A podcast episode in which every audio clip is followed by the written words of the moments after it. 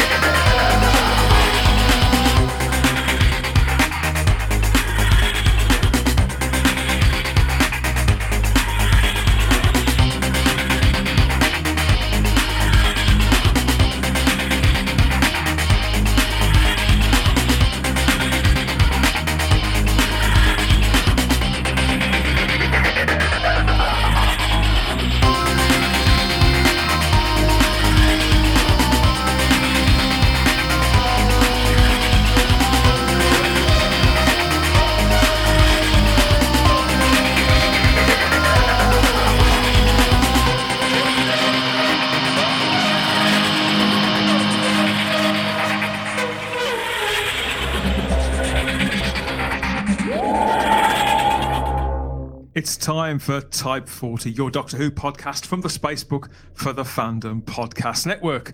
I'm Dan Hadley, Birmingham's king of the geeks and your designated driver. Now, it could be you're completely new to the show. Nice to have you, mind the gap and all that, but it's just as likely that you've been aboard before. Well, whichever, you'll be safe in the knowledge that this is the free-speaking, big-thinking show for everyone, whatever decade or century you started watching, reading, or listening along to the adventures of our hero, Doctor Who. We chat about it all on this show. All views are encouraged, and there could even be a few laughs along the way. So come and step into our TARDIS and share this journey together here with us on Type forty. Okay, so here we are again for another Type forty. And yeah, great to have you here too. We are streaming this edition of the show, flexing the format a little, streaming it over to YouTube and to Facebook, and getting stuck in really with a bit of everything, but it's all geared around one Doctor Who figure in particular. More about him in a few minutes. Joining me are two people. I, I think they've got warm mugs full of something to the side of them as we get stuck into reviewing a piece of classic Doctor Who and chew over some news. So, yeah, where are they? Who is it first? First of all, yes, it's uh, the screenwriter, filmmaker, and director, Ian David Tennant.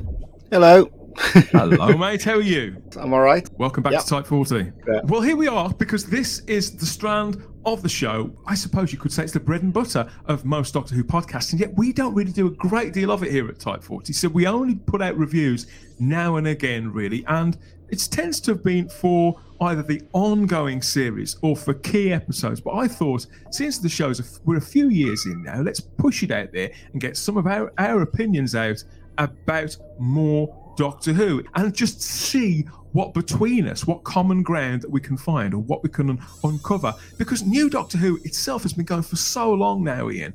It's kind of built up a body of its own, new classics, hasn't it? As well as stories that have, that people have got lots of preconceived ideas about that might want revising. Are you talking? You're obviously talking about um, New Who, as they call it. Yeah, it's become Old Who now, isn't it? Or yeah. New Old Who. I don't know. I, I love this era. The majority of the episodes are very enjoyable. They've, they've got some stinkers in there, obviously. Everyone Nothing's does. Perfect, is it? Nothing's yeah, exactly. Perfect. And as well as Ian, we are, are joined by somebody else too. Now, she's making her uh, chronological debut on the Type forty podcast this time. Yeah, the nature of Doctor Who being a little bit timey-wimey, deployed to check up on the pair of us, watch our facts and our figures from the Department of Wendology. It's their, I suppose you could call her their operations director. She's cool, she's calm, and she's efficient. she's efficient. It's Wendy. Hi, Wendy. That's quite an introduction, Dan. Thank you. We never skimp on the intros. Pleasure to be here. The thing is, I mean, what I've just been expl- saying to Ian about, it's that whole sort of classic and new series divide. There was one for a few years as the general public sort of played catch-up with all the dedicated fans. It, it sort of vanished after a while, but I think it's sort of come back again, you know, for reasons which perhaps it's to talk about another day. But mm-hmm. the whole Doctor Who landscape, sort of the depth of the mythology. There's a Doctor Who and a time in its history for sort of any mood that you can possibly be in, isn't there? I definitely would say that. The New Who era has been running long enough now where there is a little something, I suppose, for everybody. It has definitely changed. It's definitely changed quite radically from uh, when Russell first brought it back. Uh, and as Ian said earlier, I think the, the era of the episode that we're going to be talking about tonight as well, it does have mm. a lot to offer. And even though there's always going to be some criticisms, there's always going to be a few little things, you know, that, that crop up over time when you've had some time to sort of look back on things. But overall, it, it just feels like Doctor Who, you know, um because it is, and it, it, yeah and I can't even put it into words. I um I'll mention I'll talk about it a little bit further when you start talking about the episode. I have a couple of little things that struck me when I was watching it.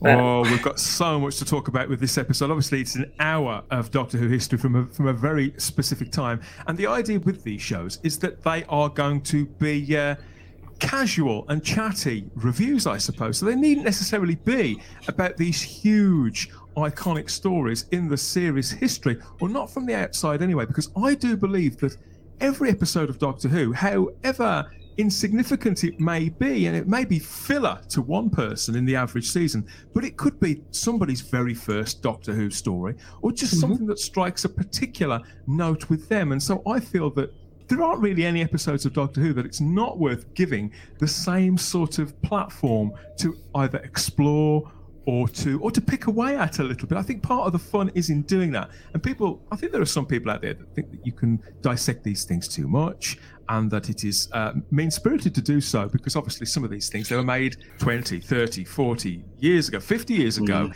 and they had no idea that we'd still be watching and talking about them all these years on. I think if you have a dash of generosity, as well as the sarcasm that you can bring in when you're talking about any vintage T V, I know mm. this doesn't class as vintage T V, but maybe it does, because yeah, nothing, it is now. Starting to. nothing ages, nothing ages more than science fiction, does it? Mm. Somehow, especially yeah. at the moment. Yeah. yeah, yeah, yeah. And of all the times for us to be talking about this too, you'd think we'd have planned this, but we actually did. This episode has been on our calendar to talk about for a few weeks now, and it just so happens that it's time to coincide with a crazy week in Doctor Who history. I mean, I always call, yeah, mid-January to mid-late February, I always associate this with a sort of silly season when it comes to uh, to Doctor Who. But all the rumours, that they they tend to spring up, and some of them have weight to them, have body to them, and some don't. We'll find out in due course about these. But everybody out there who's listening and watching along, along, because we are recording this, we're live recording this at the moment onto YouTube, the world's largest streaming platform, and our own social media presence over on Facebook. So it's good to see everybody watching over there, and we'll be stepping over into those cloister rooms too to look at your comments about the episodes, your memories, your favourite bits, your not so favourite bits. So keep them coming, a little bit like a book club, but in video form. We're all too aware too that uh, when when we talk about these stories, none of the things that we say are going to qualify as the first word on any of this, and we're not attempting to have a last word on them either. They're just the latest word on these huge parts of Doctor Who history that we can share with you, we can connect with you, find common ground with uh, fellow fans and travelling companions. That's all. That's all coming up. First of all, the news. Well, can we call it news? It's not news. It can't be news until it's actually confirmed, can it, Ian? But when something well, it's news. When it's something news. like this, yeah, breaks into the mainstream and it is all over the media, then you know it's news when people are talking about it, I think. So yeah, of course, four nearly five months ago now, we got the actual news that Russell T Davies was returning to Doctor Who as the showrunner, the showrunner, the head writer, and this excited practically everybody. There are very, very few people that weren't, even if the Russell T Davies era were, wasn't their favourite when it was actually on originally from two thousand five, they weren't interested in this and full of the possibilities for the series going forward because of where we are now, I suppose, and simply because of where Russell is now a decade and a half on. The Doctor Who universe being such as it is, obviously the conversation has never really stopped. And even though there's been an entire season's worth of Doctor Who itself broadcast in that short time in between, this, I think, is what the bulk of the fan base has continued to speculate about and to talk about. But now, in the last week or so, fresh rumours have emerged about another key Doctor Who figure from the from the two thousands, Mister David Tennant, mm. the fifty-year-old Scots actor who I think charmed the nation, maybe even the world, as the tenth Doctor between two thousand five and two thousand ten. There are often outlandish rumours circulating about Doctor Who. I thought this one would have died down by now. Mm. I've no idea how he's taking it all, because I get the impression that uh, even though David Tennant himself isn't on social media, you know, his wife Georgia, she very much is. So I've seen some sort of sarcastic tweets and things from her. But the general story, as broken, well, it's been reported by The Mirror. The Daily Mirror have got a pretty good track record, track record with Doctor Who, but it was reported by The Mirror. We traced it back to them from The Sun, because they're sort of loud hailing that. But it turns out The Sun have picked it up from the Plymouth Herald. So this is the article the Plymouth Herald are running. And it just says that according to rumours, David Tennant, who played the tenth Doctor, has been cast as the next Doctor. So it says that there's circulating rumours are that uh, the Scottish actor is effectively going to be playing two incarnations of the Time Lord. And it says that the tip-off was spotted on a Facebook fan page in which a user suggested a credible B B C source has leaked the information. From this tiny acorn, Ian, all this has rolled on into the media, the mainstream media, and yet it turns out it's all actually just come from, from a Facebook group. So I suppose the simplest question is, could there be any truth to it? What do you think? I don't think there's any truth to it personally. I'd be pretty surprised if it was true. The only thing I can think of is that they've asked him to actually appear in maybe the um, sixtieth and a couple of episodes going forward, just to actually bridge the gap between who's new and, and, and the old. Maybe because because obviously um, Russell T's friends with with uh, with David, so I don't think he's going to come back and do a whole season of Doctor Who as the Doctor, because that would be crazy, right?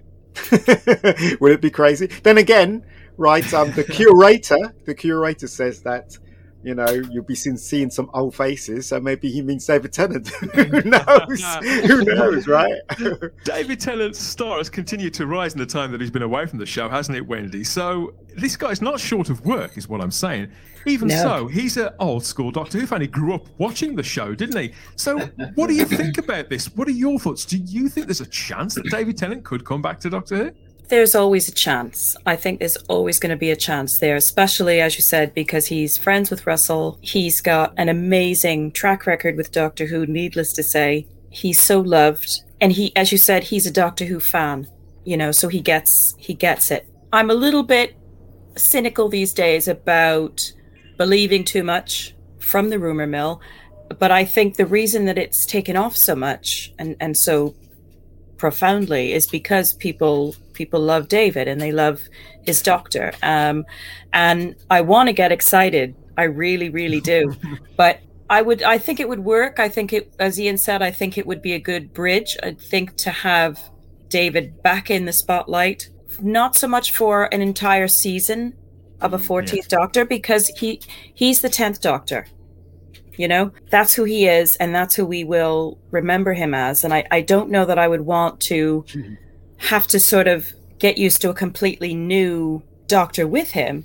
But whether he might come back as, you know, a particular uh, flashback or something like that, perhaps, who knows? But I think the chances are high. We might see him certainly in the sixtieth and perhaps jumping in here and there to um, get us over this. Because he has spoken about this, hasn't he, Wendy? I think about a has year he?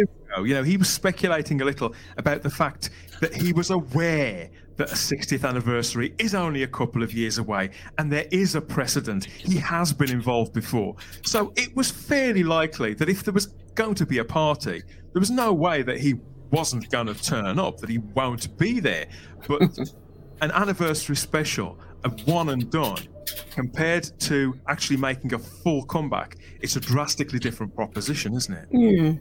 If if it's going to happen, that would be where my money would be at the moment, with that it would just be a, a transitional role, and then yeah. we would get a brand new actor when the fourteenth Doctor series actually starts.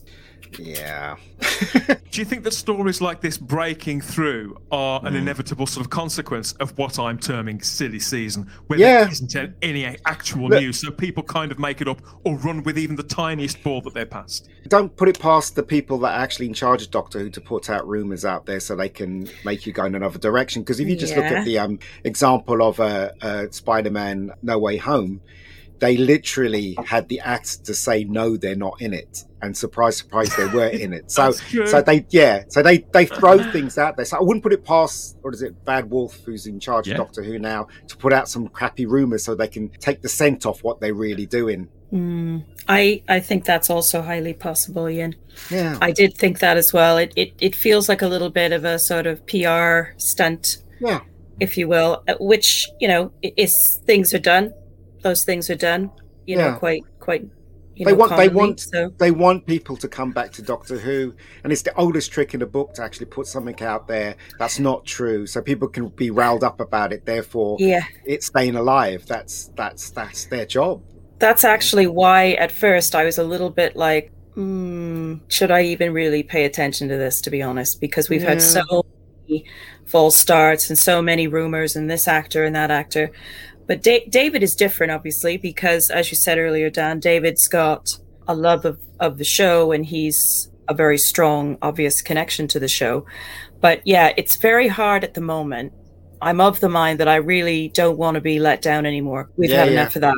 I want to be excited, and I will, you know, if and when the time comes. But uh, but yeah, I'm just sort of watching and waiting at the moment. Just because there's no precedent for this, that doesn't necessarily mean that it won't happen.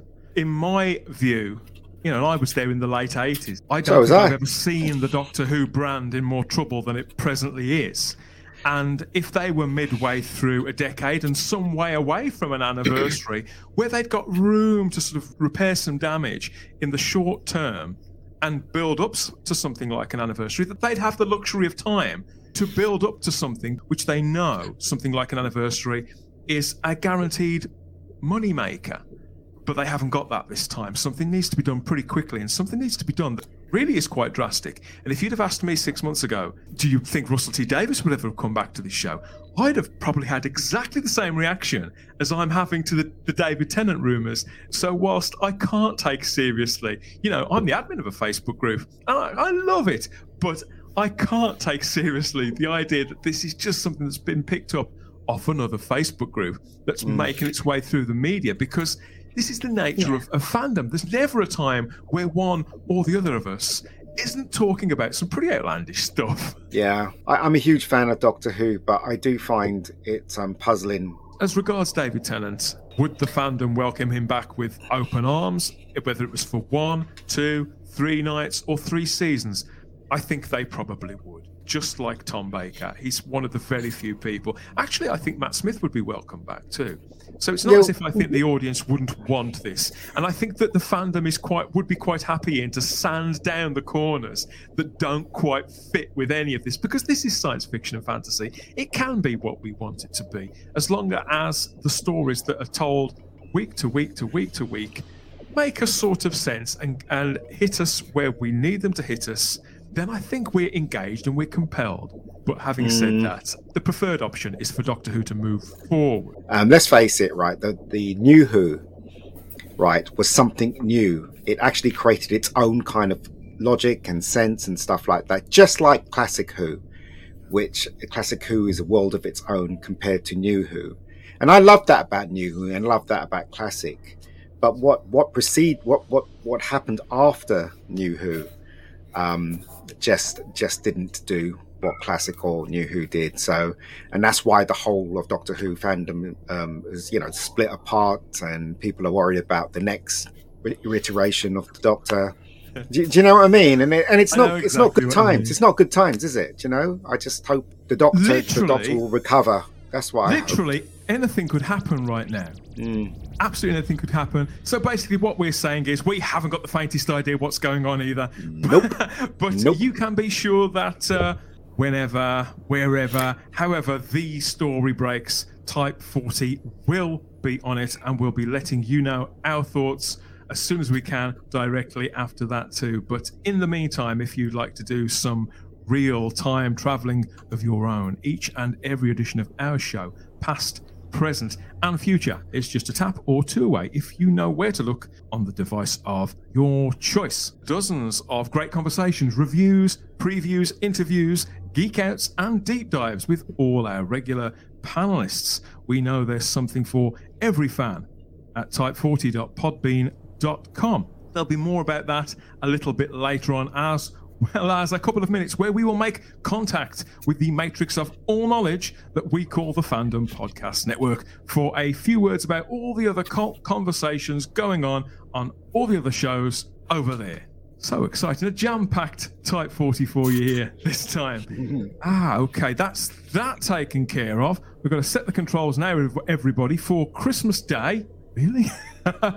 Christmas Day. The leftovers are still in my bin. Yeah, for Christmas Day two thousand five. Never mind last Christmas. We're going back to, yeah, the, the very, very first Christmas on this edition of Type forty. So hold tight.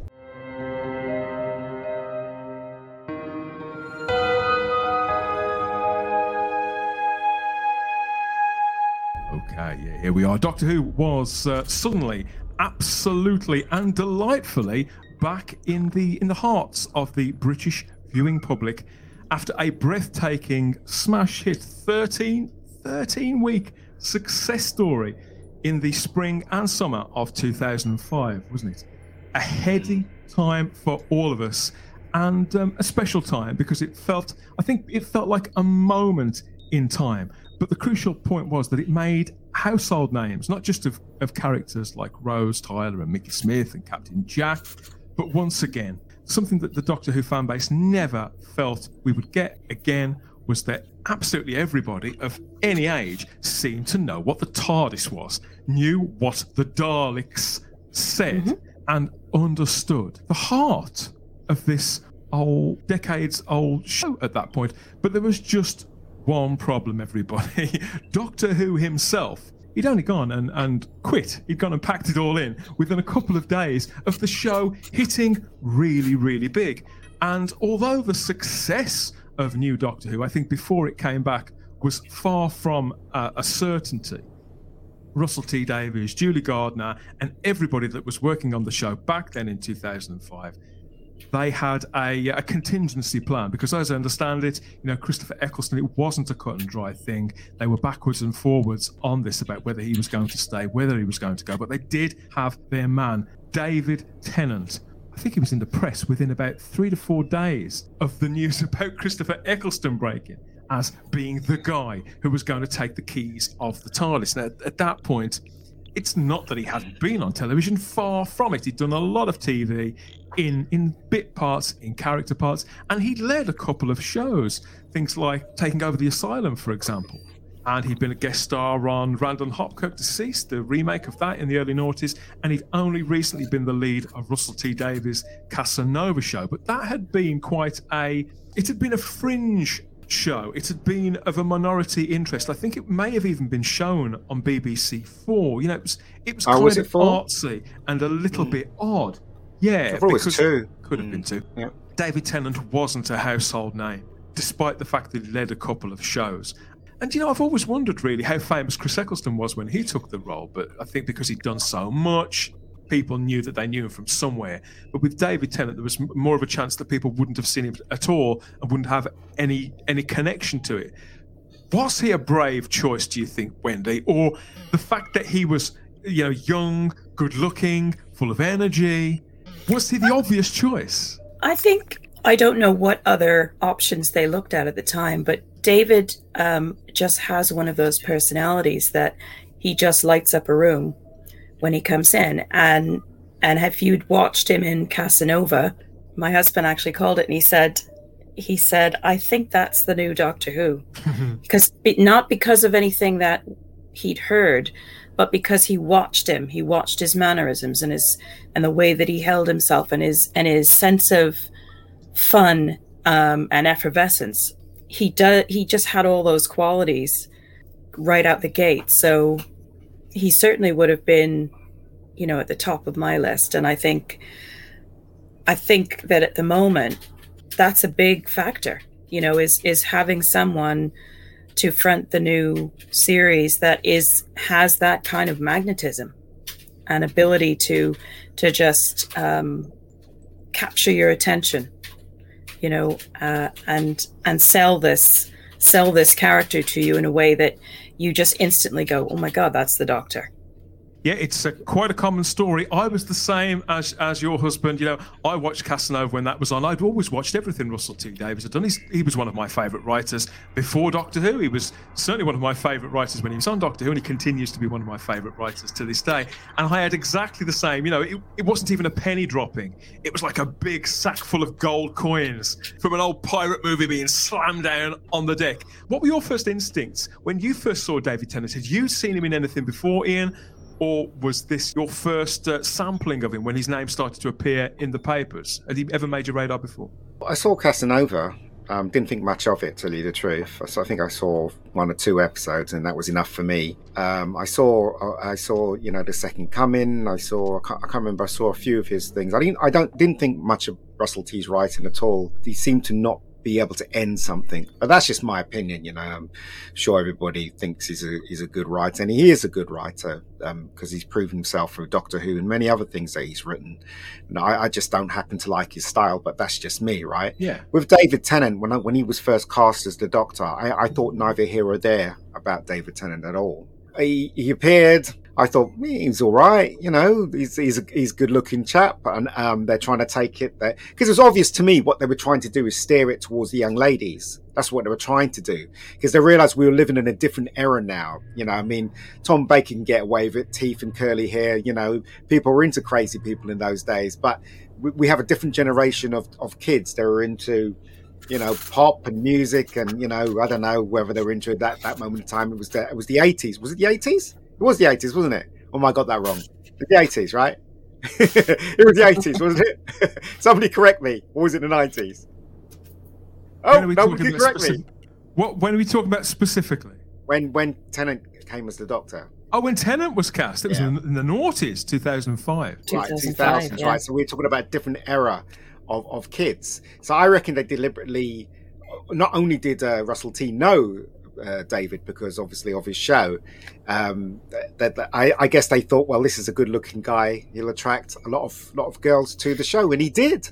And he well, did. I suppose, I suppose, I think... Ian, that the previous year, Wendy, they'd mm. successfully relaunched the show, and the the audience that they uh, that they wanted to attract, which the, the entire family, they'd successfully attracted them, hadn't they? So yeah. that part of the That part of the viewing public, that demographic, was already there, weren't they? So I suppose they knew that if young, young women, teenage girls had come to the show, that by giving them a younger actor, you know, he's a he's a bit, um, how would you describe him? He's certainly less northern. He's a bit ganglier and slightly cockier. That was never going to do the series any harm, was it? Uh, no, certainly not. I think uh, I think it was a very smart, smart bit of casting and a very smart choice because, as Ian said, we're dealing every you know every decade. You, you've got a different, um, uh, a, a different vibe, a different a different audience, um, a different generation. Excuse me. Um, so you do have to look at your demographic, and you have to think, okay, how can I reach as many of these? Of this demographic as possible, um, and still make um, a show that is that is you know reasonably faithful to to the original, and is going to keep those original fans uh, happy and excited about it, and interested in in purchasing the merchandise, and you know and continuing their collections. And I think uh, it. I don't envy anybody in that position to have to make a decision like that. And I think um, he looked at that, and and I think Tennant was the perfect choice at the time, uh, specifically because he, again, he he lifted the audience, I think, even, and he he embodied that element of the Doctor, and and like when you watch Tom, Tom lifted you up when you were watching him. He he could be in any horribly dangerous situation, and he would come in with his with humor. He would come in with, um, uh, with the resourcefulness and the cleverness and the cockiness, really, to come into a scene, act like he he was in charge, and actually change the whole dynamic of what was happening. Um, he was a dominant figure, wasn't he? Even yeah. if, even though he was completely and utterly sort of. Uh, he he was somebody that you wouldn't you wouldn't want to follow. He was non-threatening, yeah. but dominant at the same time. But also yes. remember that they started off, um, as, as I keep maintaining, and Dan knows this, we've spoken about this before, the movie, Doctor Who the movie with Paul McGann, as far as I was concerned, I thought that was a terrific movie, personally, very entertaining. The way they dealt with the Doctor was great. They started they started this stuff before Russell T. They had the romance, they hinted at a romance when Chris Eccleston and, and Rose, which... Personally, I found creepy because he was a lot older than Rose. I, I found it a bit creepy, but that's just me, right? So they had to carry on this kind of style to go through with David Tennant. And I think that's one of the reasons, maybe one of the reasons why they cast David Tennant, because of the romance between Rose and the Doctor. They needed someone good looking. They needed someone so that the young girls will understand the dynamics between them both. They needed to carry on that because it, that set the precedent was set with with because with all of a Eccleston. Sudden, I suppose, Ian, that even though Chris Eccleston was, I think, around forty-three, forty-four, and, and Billy yeah. Piper was, I think, around twenty-five, and she'd yeah. been married to a guy in real life, not that yes. much younger than Chris yes. Eccleston. Yeah. But I think, obviously, by by reducing the age gap and visibly yeah. on screen, because yeah. we did have that situation whereby there was certainly love between those two characters. Mm. Whether mm. it was romantic love or, or just was, a deep it's... friendship, that they kept uh. it on the cusp. They they'd kept it on the cusp during series one, though, hadn't they? In series yeah, two, yeah, yeah. in series two, that handled... does begin to change, and I think yes. it starts to change specifically in this episode when you see how Rose responds to the Doctor all the all the way through it. It's it's a, a repositioned. Well, it's so it helps that he's good looking, right? It helps that he's good looking, you know. I mean, when he when he holds his hand out at the end and so that Rosa, Rose, Rose smiles and takes his hand. I mean, you know, it just goes to show how vain we all are, basically. This alien comes out. He hasn't got six eyes or anything like that, bug eyes and big teeth. He looks like David Tennant. Of course you're going to be, of course you're going to be on his side. You know what I mean? But of course, in so. the traditional uh, Doctor Who. In, tra- in a traditional Doctor Who sense, that within a couple of minutes of, of him being on screen, he goes from being sort of wide-eyed and energetic to being flat on his back on the cobbles of the Powell estate as the story starts to kick off. Mm. And uh, yeah, this is the Christmas Invasion, first broadcast on the twenty-fifth of December. That's Christmas Day two thousand five on B B C One. Uh, mm. This uh, obviously, this episode, it's one of the most watched episodes of Doctor Who ever, and I think I don't really meet people who don't like this, but just in case it's been a while since you've seen it, here's the plot, everybody. The TARDIS crash lands in London with the regenerated Doctor aboard and still recuperating as robotic Santas and lethal Christmas trees go on the attack. An alien spaceship arrives over London. The Sycorax plan to enslave humankind, but they've reckoned without the Doctor. Even if he still, even if he's still in his pajamas, imagine just oh, imagine. ah, yeah. This is written by Russell T Davies and directed by James Hawes. It stars Billy Piper as Rose Tyler, the returning star of series one of Doctor Who, with David Tennant as the Doctor. His first full appearance, certainly mm. as filmed as the Doctor. Now, uh, Billy Piper. She'd been a, yeah, I think she'd probably been a household name for a few years, first as a pop star, then as a sort of, then as a tabloid uh, sensation by marrying the, the uh, disc jockey and personality Chris Evans. Chris Evans. And then, and then as an actress. Billy Piper was one of the best known faces in Britain, and it was very difficult to know what she was going to do next. A lot of people were really surprised by her appearance in Doctor Who, her association with this brand, and even more, was, was surprised that she was absolutely brilliant in the role of Rose Tyler. So just to refresh your memories about this character and the energy that Billy brought to the part, is a quick look at something. This was this was rolled out on Canadian T V. It premiered on C B C, who at that time, they were a co uh, yeah they were a co-producer of Doctor Who with the B B C back in two thousand five, and the little promo bits like this were quite com- quite commonplace on their schedules when it came to uh, talking about shows like Doctor Who that were co-productions. So check it out if you haven't seen this or before.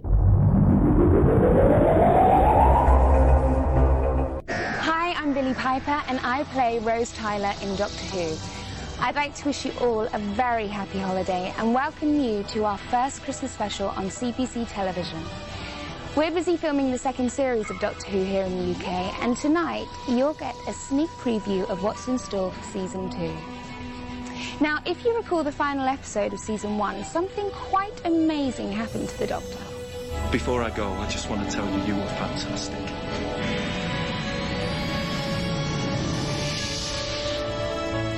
His name is David Tennant. Hello. And tonight he makes his first appearance starring as the Time Lord. So I hope you're not getting too comfortable for the holidays, because our planet is about to fall under the shadow of the alien Sycorax. Rose needs the Doctor's help, but can she trust a man with a new face? Here's Doctor Who and the Christmas Invasion on C B C television.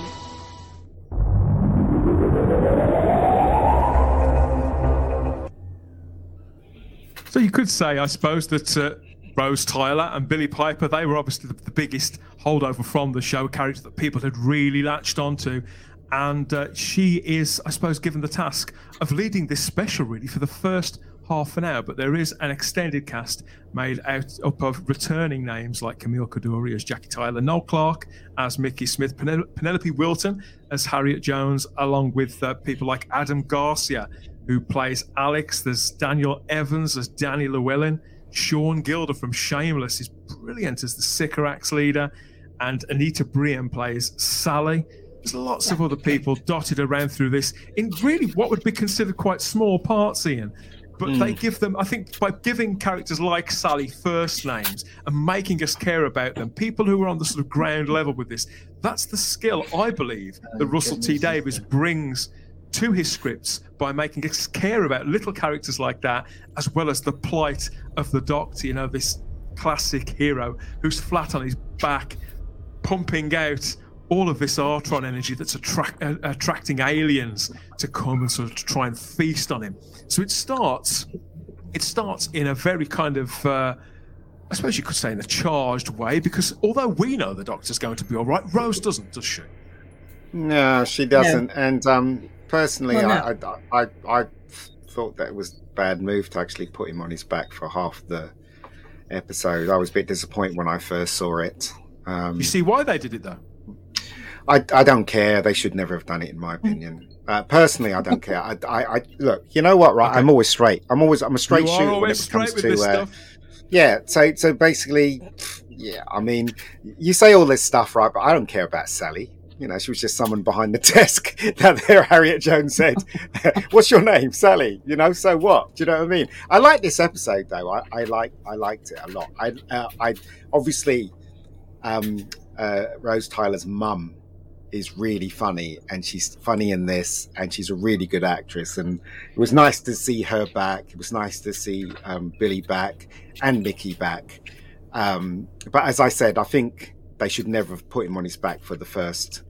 And I it's think this was the, time, the first, yeah, I think this was the first episode to make the Doctor sort of like go, oh, hello, oh, shut up, I'm talking, whatever, that kind of thing. I don't believe Tom Baker used to do that, nor Peter Davison, whatever. It was, it, it for me, it just, for me, I was like, what?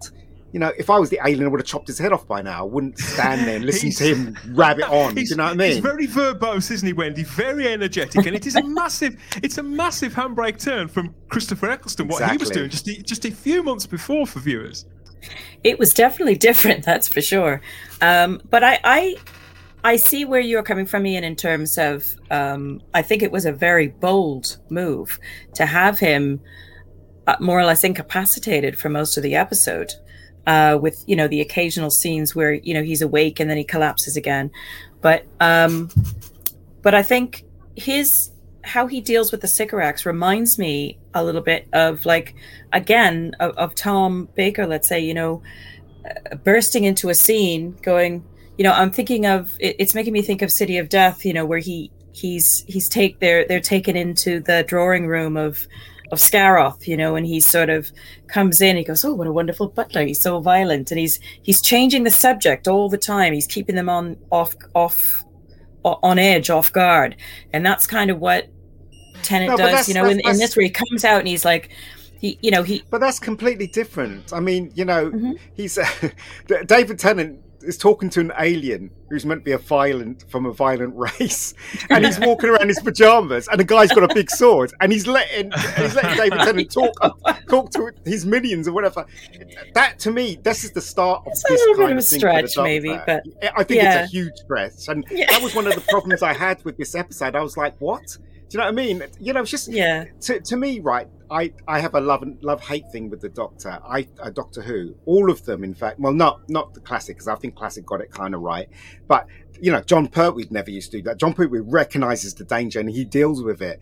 David Tennant's character and Matt Smith and what what followed but before. Ian. Him, they could walk that... into a room and talk rubbish, and the and the aliens would just stand there and listen to them. It made no sense to me. But anyway, that's just me, right? But I think, isn't it though, the strength of the character, the weight of no, the character? It's not. If not, listen, if not the actor, the weight of the character. No, because the aliens have weight too, don't they? You know, I'm not they're, saying they they're don't. Evil. They're, they're... So what alien they, would in stand this story, there? Though, in this story, oh, I mean, we're jumping. God. Yet again, we're jumping like right to the end of the story again. But you always bloody do this. But, yeah, so but in this in this particular story, though, they've recognised, yeah. haven't they, that the TARDIS is alien technology. In fact, they think yes. UNIT and Harriet Jones are trying to hide it from them. So they seize that technology, and they they realise. I don't if they don't realise it belongs to the Doctor.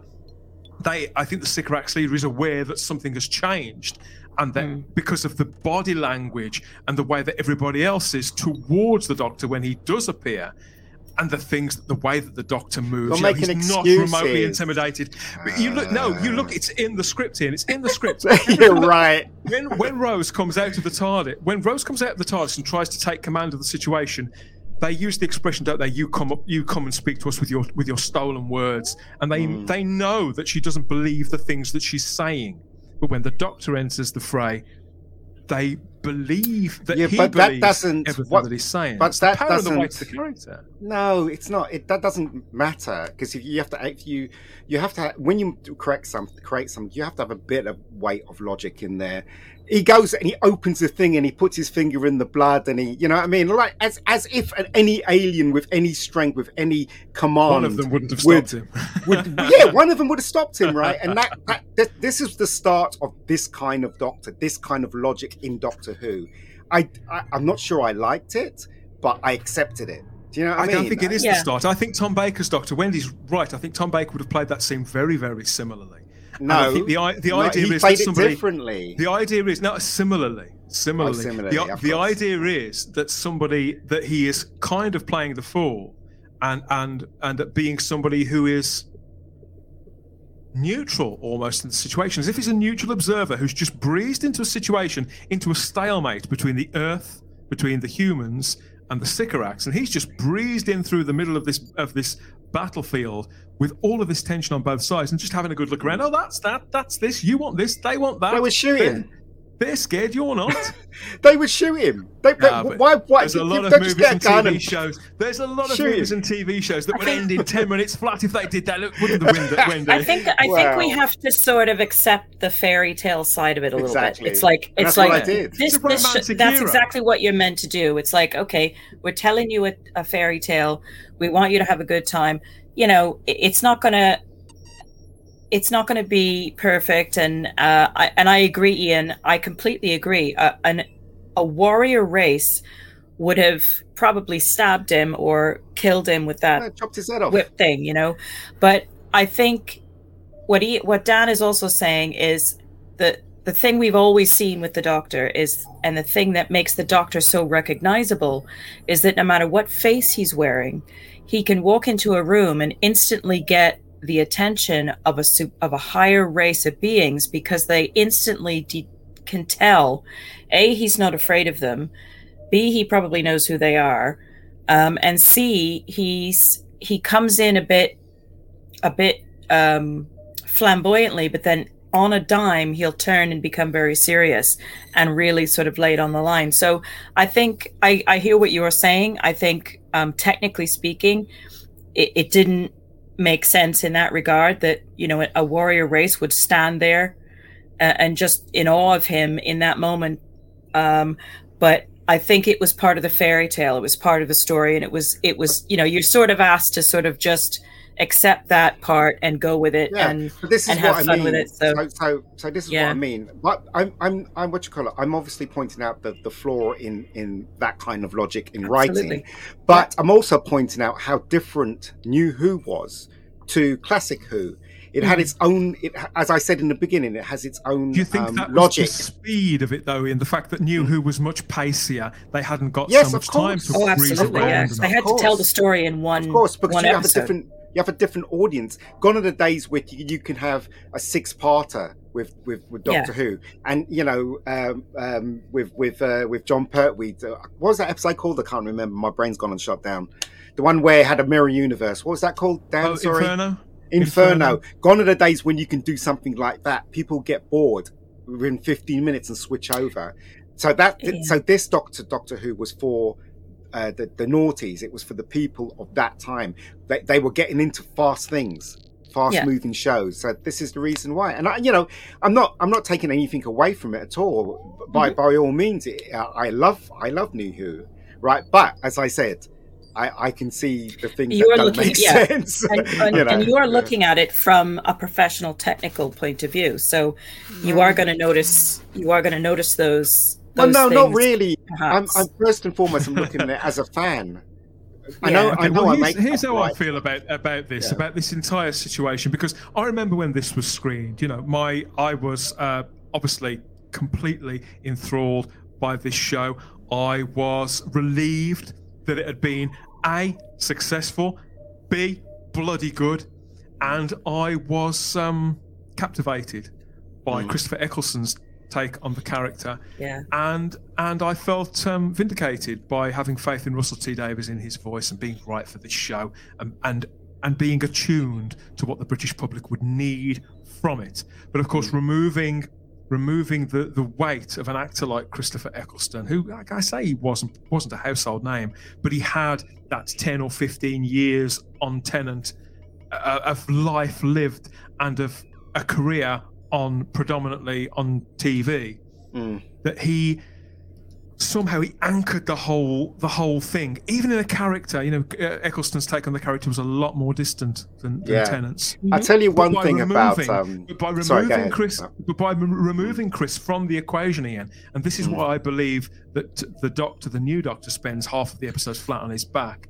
By mm. removing Eccleston from the equation, everybody in the production, the the writers, they knew that they were removing a massive part of maybe not why people had started watching the show, but a main reason why they'd been there thirteen weeks later. And so Ooh. they put David Tennant flat on his back. They give us time. They give us glimpses of who the new Doctor is, how he works, how he speaks, how he moves, what his energy is. And in between, they build it around characters they know that we loved the first time. So particularly Rose Tyler.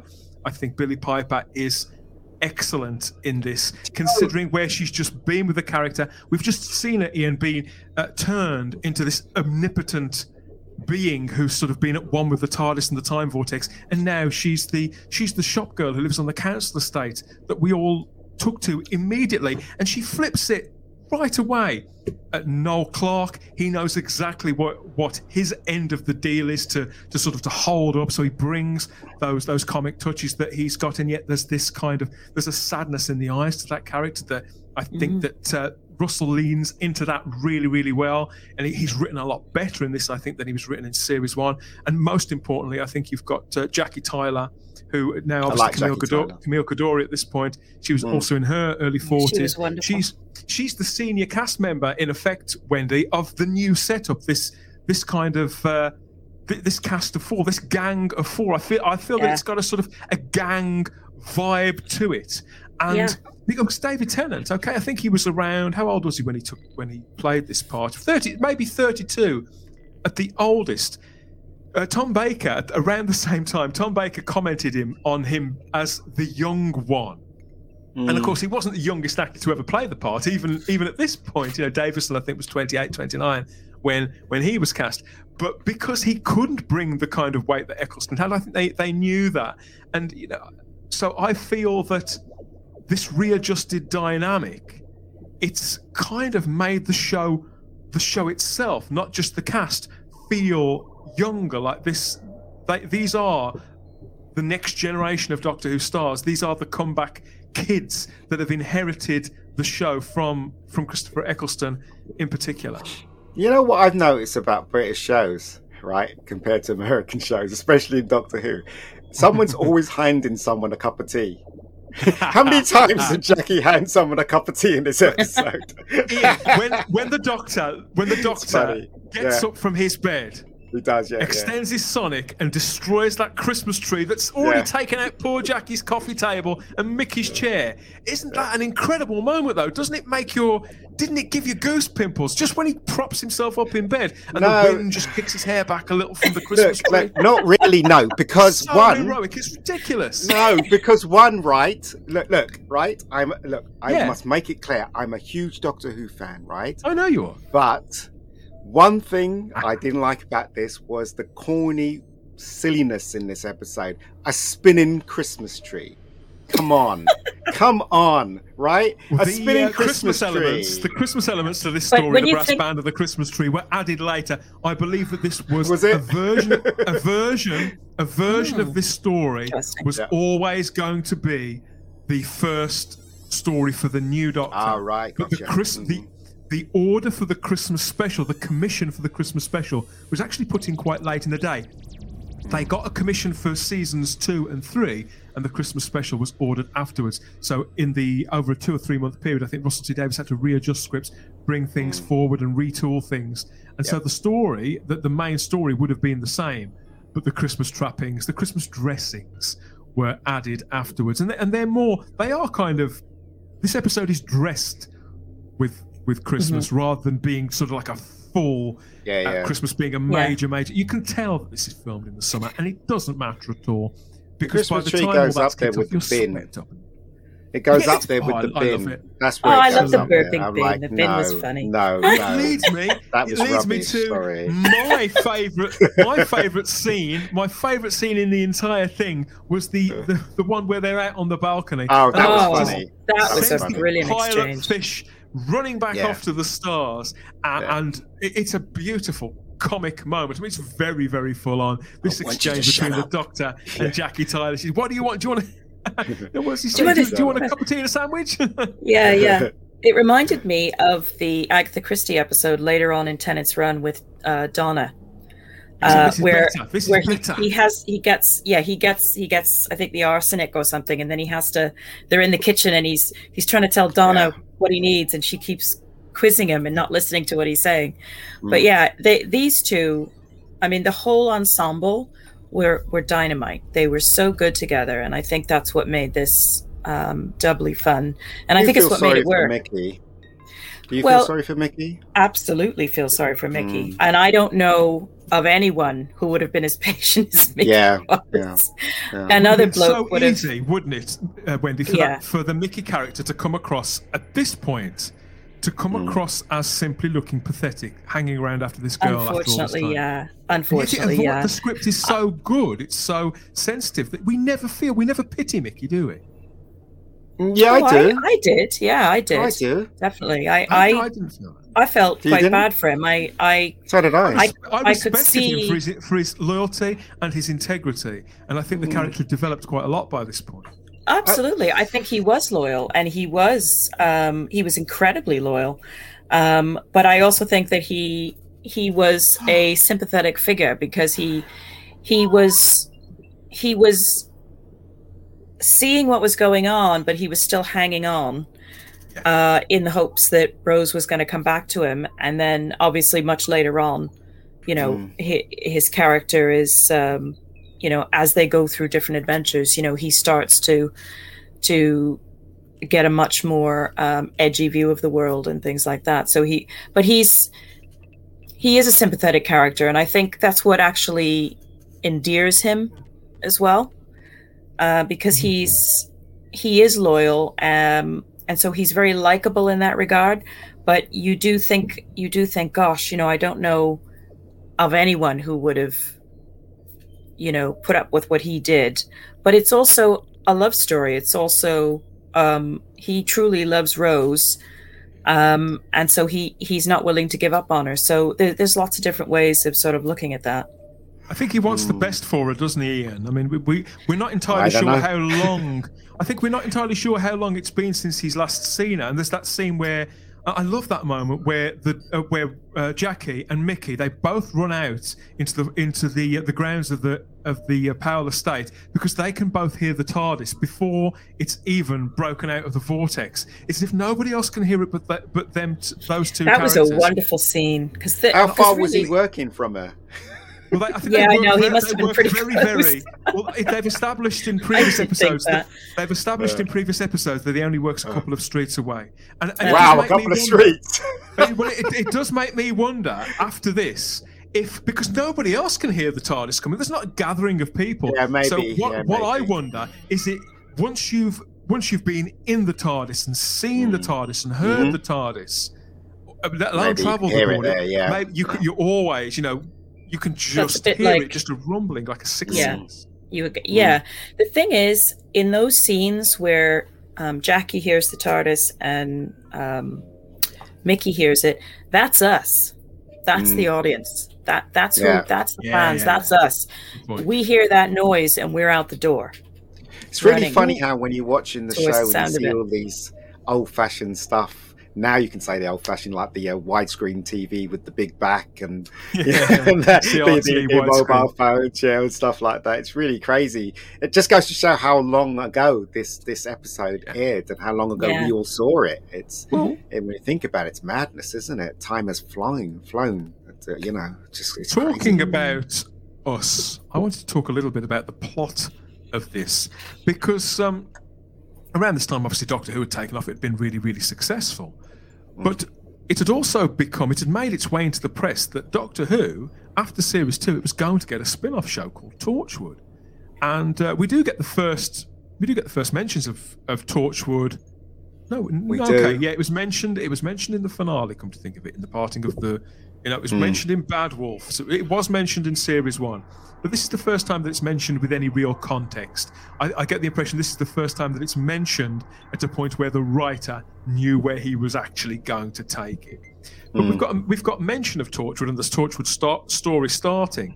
But what I noticed about this plot, too, is when I reflect back on the Torchwood series, how dark some of those plots were, particularly oh God, in, yeah. in Children of Earth. And I feel the plot to this story, the idea that on Christmas Day, a time where we're all spending time with our with our loved ones, in the sanctity of our own homes, that an alien race, and this is where I feel the genius in this story is, that it's a big story that hits uh, hits on a small scale in everybody's living rooms. The idea that a third of us, of our, our families, can be effectively uh, put in a trance and taken away before our very eyes out of that safe sanctuary of our homes next to us on the sofa and into physical harm before our eyes on Christmas Day. It's a, it's the kind of plot I think we got later on. To some extent we get them in later Doctor Who's, but it was Torchwood's stock trade, and it's that kind of nastier, darker side to Russell T Davies' writing. And yet he balances it out, it out so well with, with humour. But somehow it feels okay. And again, this was, a, I suppose you could say, a calling card of classic Doctor Who too. Yeah. all, I could, all I can say is if you've lived in a council flat, even in, yeah. the, in the noughties, you'll never be able to get to the roof. That's all I can I say. Did wonder That's all that. I can say. I did wonder, how did they get to the roof of those flats, Wendy? Let alone, how did they manage to get past security yeah. and get on the roof of the Tower exactly. of London? Yeah. it was it's a little right, bit Harry. Of a it's sort of, you know, we won't it. think too much about that. Yeah, yeah, yeah. Sort yeah, of yeah. like, ah, we'll right. just it's sit back and enjoy it. But yeah, I mean, there's obviously things like that, you know, that uh, are a little bit too convenient. But I think I it's a fairy third, tale. A third of the security yeah. staff would also have been entranced, wouldn't they? Yeah, probably. Probably. If they had that, what is it? What's the blood type? I can't remember. It was the blood type. A- you know? Positive? A, something, whatever it is. Yeah, yeah, yeah. Positive, I think. yeah. Um, I only watched it this afternoon and my memory's gone already. But yeah. um but yeah, it's um it's just an overall, it's just a great fun and it and it does what I personally enjoy in a Christmas story. It just takes you on a fun adventure. It mm. doesn't have to be Shakespeare, it doesn't have to sort of be yeah. um perfect. It has to. It has to work. It has to be entertaining, and it has to it have. Yeah, which yeah, which it definitely was. Yeah, mm. but I, I think, um, I think at the end of the day, it's just it's a great big fairy tale, and it's just something to sit together with your family and enjoy. And I and I, I have to admit, when I watched it again today, we hadn't long watched it, maybe a couple of months ago, um, mm. but when I watched it again today, uh. I actually got really, really um, tearful, you know, really? particularly when it, yeah, I did. Um, because every time I watch some of R T D's, some of Russell's Doctor Who, um, I start to cry because I think what it is, it's like all of that um, emotion is there under the surface mm-hmm. um, and how much I miss mm. looking forward to to okay. Doctor Who every week um, and how much we've always looked forward to the Christmas. And the, and it's a very, it obviously holds a very special place in our hearts because it's what brought myself and Darren together. So mm. I, when, you know, it's easy to forget because um, I think, you know, we, we, we sort of try to be, to just put, you know, move on with our lives. We, we get, um, we get upset about things, you know, we, we don't agree perhaps with, with the direction things went, but at the same mm. time we have to move on with our lives, you know, but at there the same time, something about this way that some... taps into that well. Of, yes. It connects with us all on a human level and a well yes. of, of joy. And when it's, when it's working and when Russell T Davies is working at his, at the top of his game, yeah. it can bring an almost euphoria. Punch yes. the air moments yes. where yeah. where one can well up, not necessarily in the sad part of a story. No, no, just just, just in the euphoria, you know, the in sensation. The joy of the story. Yeah, yeah the sensation also... of knowing that we are completely in, in tune with what's happening on the screen. It is speaking to us on a on mm-hmm. any any and every level. The the part of us Ian that just loves the, the fairy tale or the classic hero, or whether but it's also, a, a gag that sort of really chimes with us, or a character in the story that we really relate. We forget that they, they brought back UNIT in this episode as well, which was, you know, mm. and when I saw that door with UNIT, I was like, yeah. yes, UNIT's, UNIT's back. Talk about they've, the back. They've used yeah. UNIT in they'd used UNIT in series one, and they'd used them quite well considering. Yeah. But here, I think it's a little bit more refined, yeah. and we yes, have a, a central character of the Major. Again, there's a lot of these minor characters in this. That the Major, he's really, really good. He's instantly convincing as a senior officer. And, mm. and of course, we yeah, he does. He, he gets something very grisly happening to, happen to him. Yeah. And it's, again, it's a typical Russell T Davies thing to do. But I really like that character. But the the um, the new version of UNIT, again, it's just that little bit slicker, but it still it feels is. domestic. It still feels like Doctor Who. And, and that's what I love about this episode. It feels like the smallest of blockbusters. It is, it is, it, it is Doctor Who, and that's the thing. It, I mean, Russell T went out of his way to make Doctor Who, and he did it very successfully.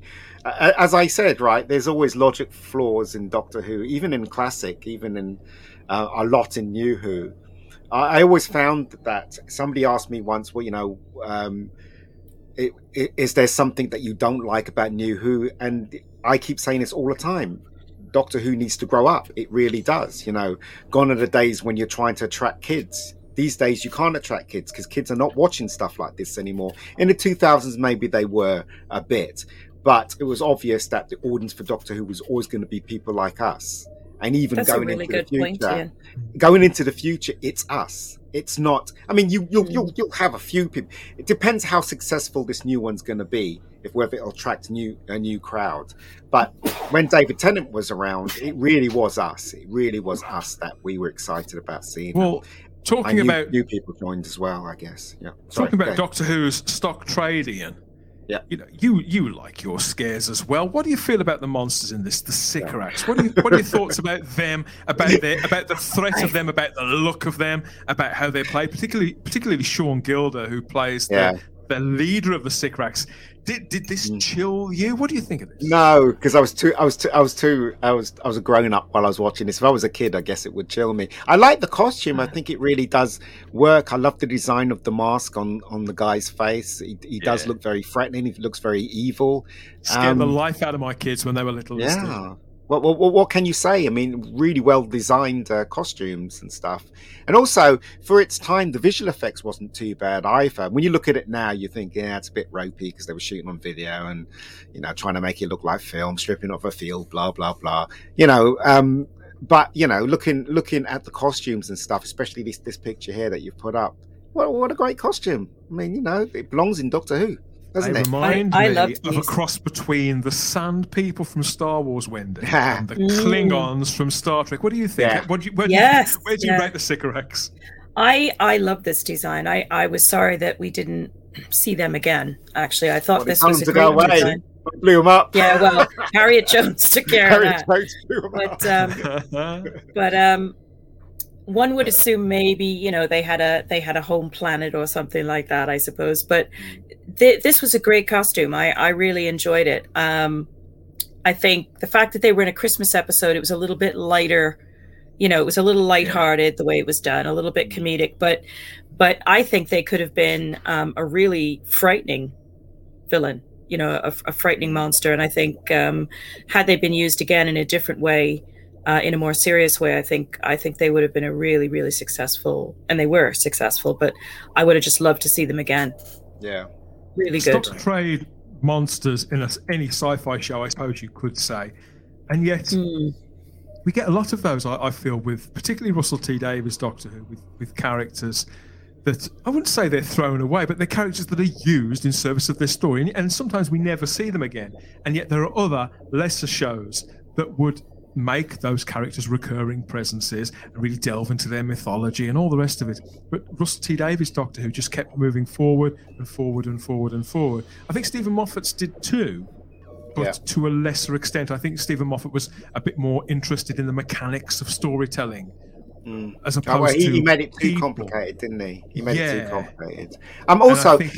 I love the writing in this episode. I love um, when they got that guy into UNIT and they was, he was saying, how do you know it's not Martians? And the the um, the black general says, well, Martians look different. And he's like, he's trying oh, to yeah. get his, ba- his bearings, isn't he? Because like, he's thinking, wait a moment, they know aliens exist. You know, how comes I don't know? And, and I love Harriet so Jones clever. showing her thing. That was so clever the way they, yeah. anticipated, they anticipated the fact that older fans, because they knew they couldn't, yeah. that they knew that for this story, for this script to work at its best, that that transmission had to come from Mars, because the yeah. Mars probe, I think the Mars probe had not long been launched. So it had to be kind of topical like that.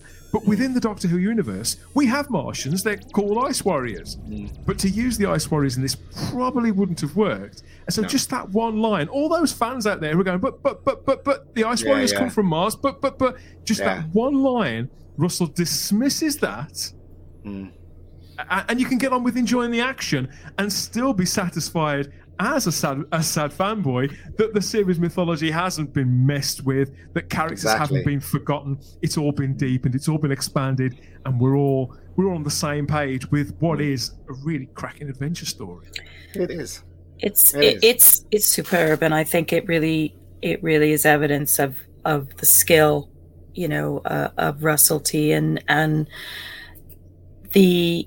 the ability, you know, to, uh, to, to make a program and to write stories that appeal to such a wide audience, uh, mm. and to, you know, to bring families back around the telly, you know, together. And, um, but as you said, Ian, I think, um, every, every era things change a little bit, you know, we're, we're in the era of much shorter, you know, watching habits, you know, we're watching things, um, on phones, we're watching things, you know, Uh, on all manner of different devices.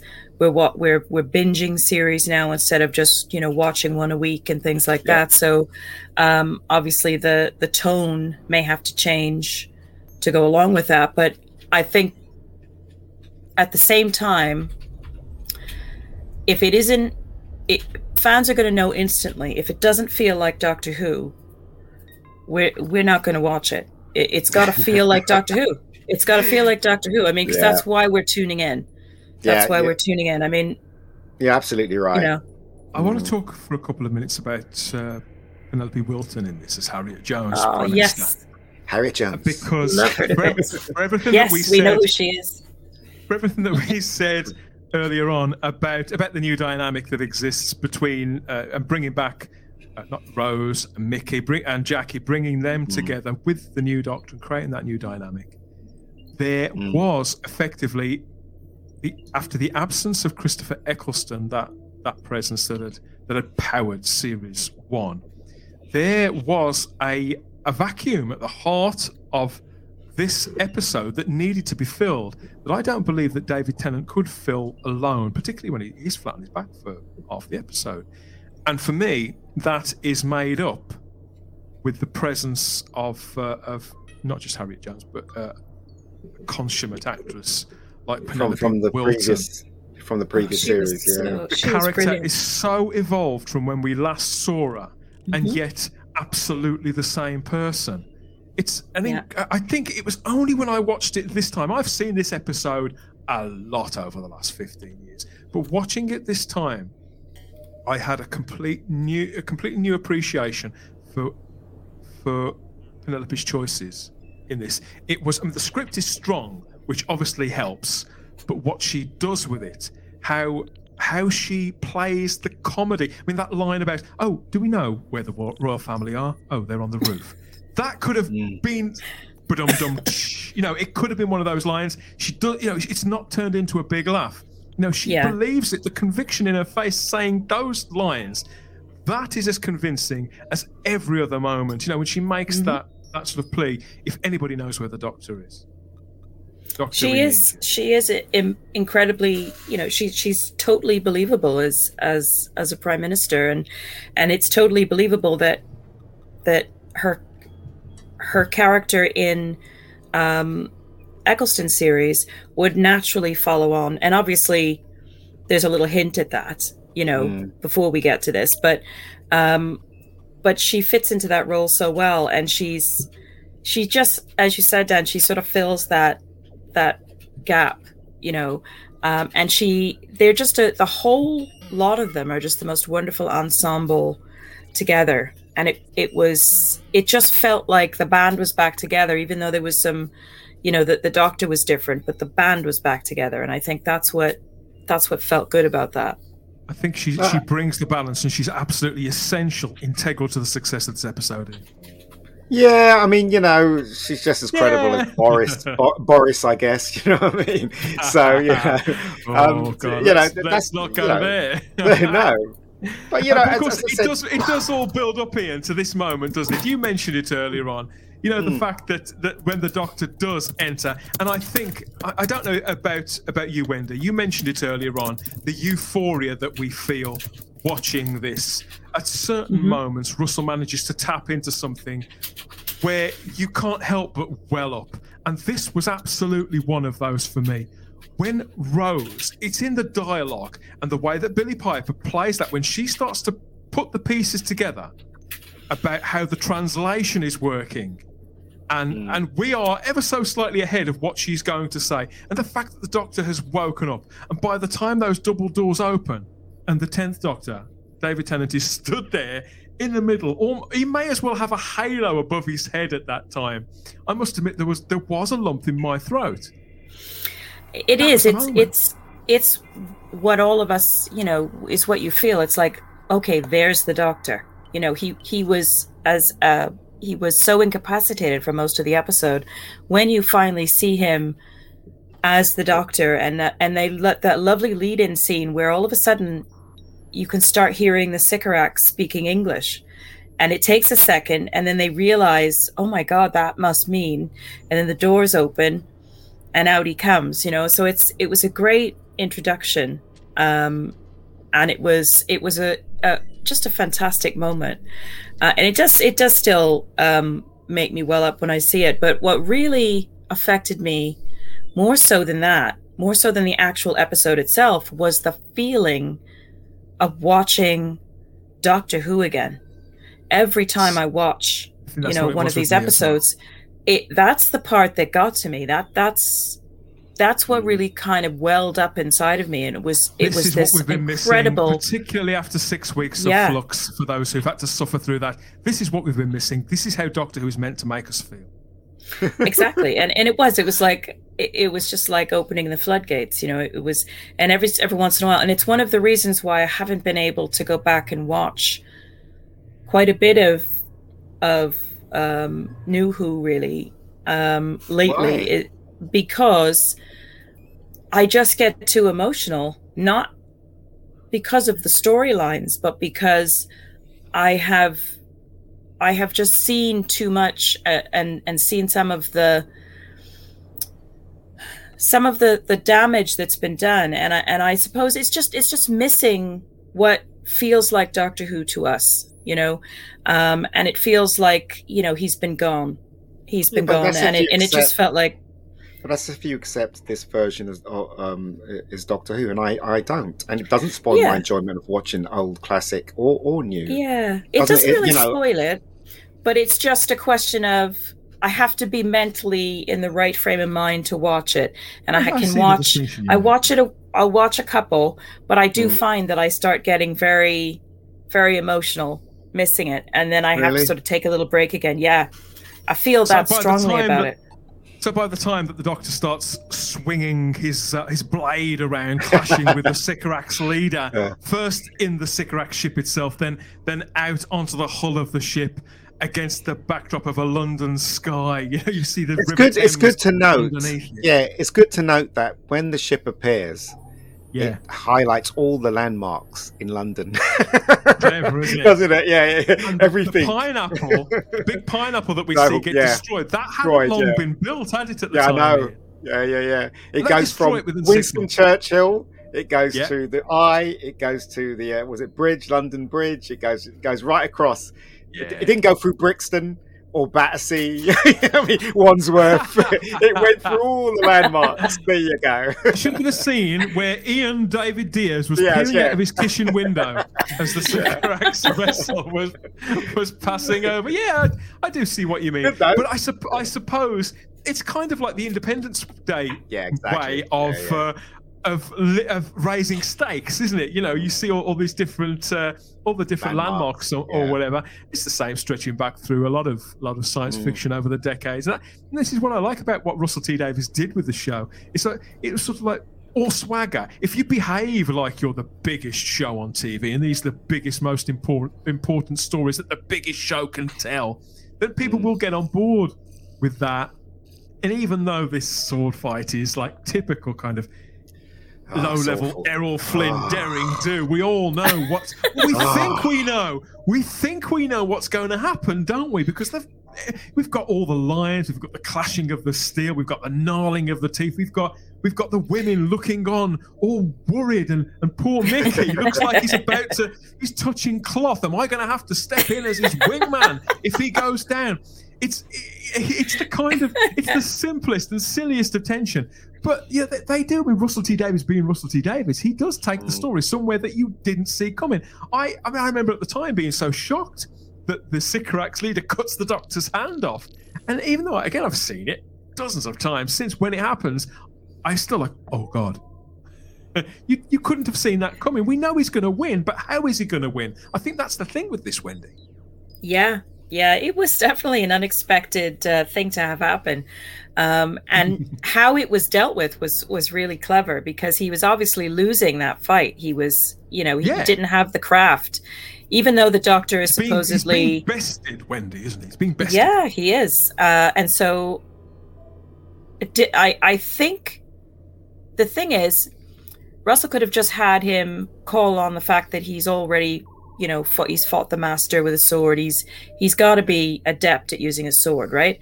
So the fact that he didn't, and he, he seemed to be getting bested, and then his hand is, is severed.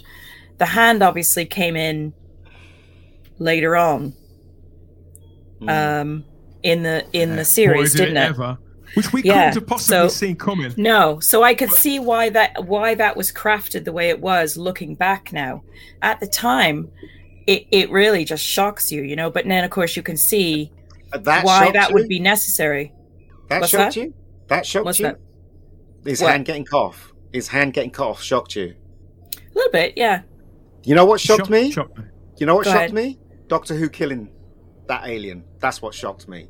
I was like, he just killed him with a tangerine. Oh, yeah. And nobody talks about that. Everybody's going no. about how yeah. Well, the, I, the I didn't want to talk bad. about that. I mean, yeah, like, te- the, yeah, it was because he literally killed makes this that guy. choice. Yeah, he makes that choice yeah. in a he makes that choice in a split second, doesn't yes. he? That he's not going to be taken for a, a chump. He's mm. uh, in front. in front of his friends, in front of What's the, the rest says, of the Sycorax people. I'm that no sort second of chances. I'm yeah. that, sort, I'm that of sort of a man. Yeah. yeah. yeah.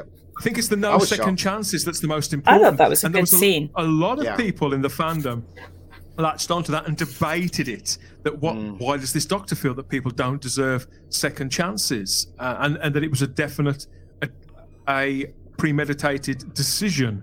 It, albeit in a split second, you know, we know that the Doctor can calculate however many calculations in his head at any given time, like way quicker than, than we can. So for him, it may have been all thought through to the nth degree. But I, th- I think you're right. I think when you see him toss that Satsuma at that book, and you know, it's a brilliant moment. It's it's comically good, and the fact that David Tennant as the Doctor, his his stare doesn't doesn't waver at all. No. But then the again, stillness. he is. How old is he? The stillness reminds grumpy, me of the Christopher Eccleston Doctor. I think it is something that the, that the Ninth Doctor would have done, and I think it's a way of them reminding people watching. And I, and I think they do it at various points, but quite sparingly. Yes, this is the same man, particularly for the kids watching, who are, who mm. still don't really understand that this guy, you know, this hero has been swapped out. This is the that's the kind of thing that the Ninth Doctor would. Mm. Yeah, mm. I, I, I, I did like this episode, I, and I, I thought the, the sword fight was rubbish. Everybody knows that I thought the sword fight was actually nonsense. But um, uh, it, it you know, doesn't surprise me that you felt that. But yeah, it's again, it's it's much know, of a muchness, I suppose, isn't it? And we you know, know why it had to happen, because that hand had to sort of come into play further down. So it, it yeah, had to sort of we needed a scene where that did could he find it? Be believable. He found it, obviously.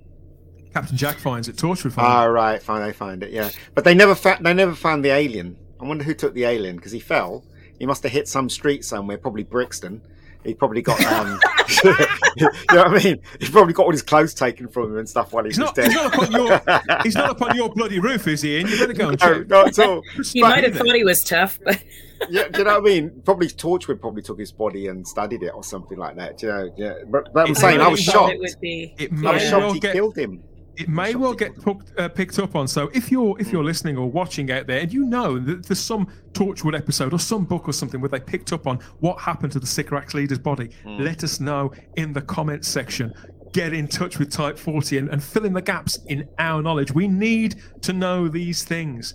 The episode ends with a, a beautiful scene between the, the four regulars. When when when Jackie says to the Doctor, "Are you better?" And he says, "Yeah, I think I am." Yeah, it's just all so nice. It's a little bit Scooby-Doo, but it's perfectly okay. Yes. But of course, there is the situation that we've got with the Harriet Jones character, and for everything that I've oh, said yeah. about her up, up to yeah. now, again, Harriet Jones, just like the Doctor on the on the hull of the Sycorax ship, Harriet Jones, we see, and this is how brilliant Penelope Wilton is.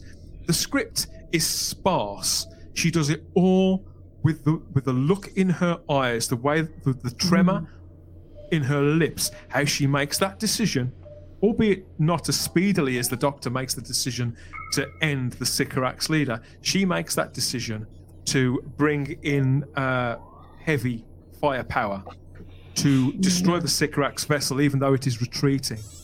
Obviously, there are, and, and to me, this is when people talk about, and I don't, I won't go on about this about the current era uh, for too long. But what I do want to underline is the difference that I've, I'm often, that I'm often tasked to to point to when people ask me about politics and Doctor Who. Mm. And don't you know, there's always been politics in Doctor Who. This isn't politi- this this isn't political. This was topical. This mm. was done in reference, a specific mm-hmm. reference to a, to a very particular situation. It was partly to do with, at the time, I think Tony Blair was still Prime Minister. It was a few years, obviously, after nine eleven, and there was the war in the in Iraq that was going on. There was a lot of feeling in the U K at that time that Tony Blair had become lapdog to George W. Bush, who was president at the time. That's also some of the dramatic strings of this story. Uh, so we've we've got the fact that they're hearkening on that, but mm. there's also a, um, I think it, all, it also speaks of an incident at the end of the Falklands War as well in nineteen eighty-one, where Margaret Thatcher made that call to sink the uh, the uh, Argentinian vessel, the Belgrano, mm. as that was retreating too. So I think it's a deliberate attempt to mm. align with those two historical historical decisions At, at very particular moments in time, but in a topical way. I think it leaves us with a dramatic situation, Ian, and, and I wanted your opinion on this as a screenwriter, because mm. I think in those moments, here's a character we have every sympathy for, Harriet Jones. We love this character. We've we've seen the growth of this character. Mm. And I, I think, I feel that my, you know, mm. you can't help but be sympathetic. You know why she's made this decision.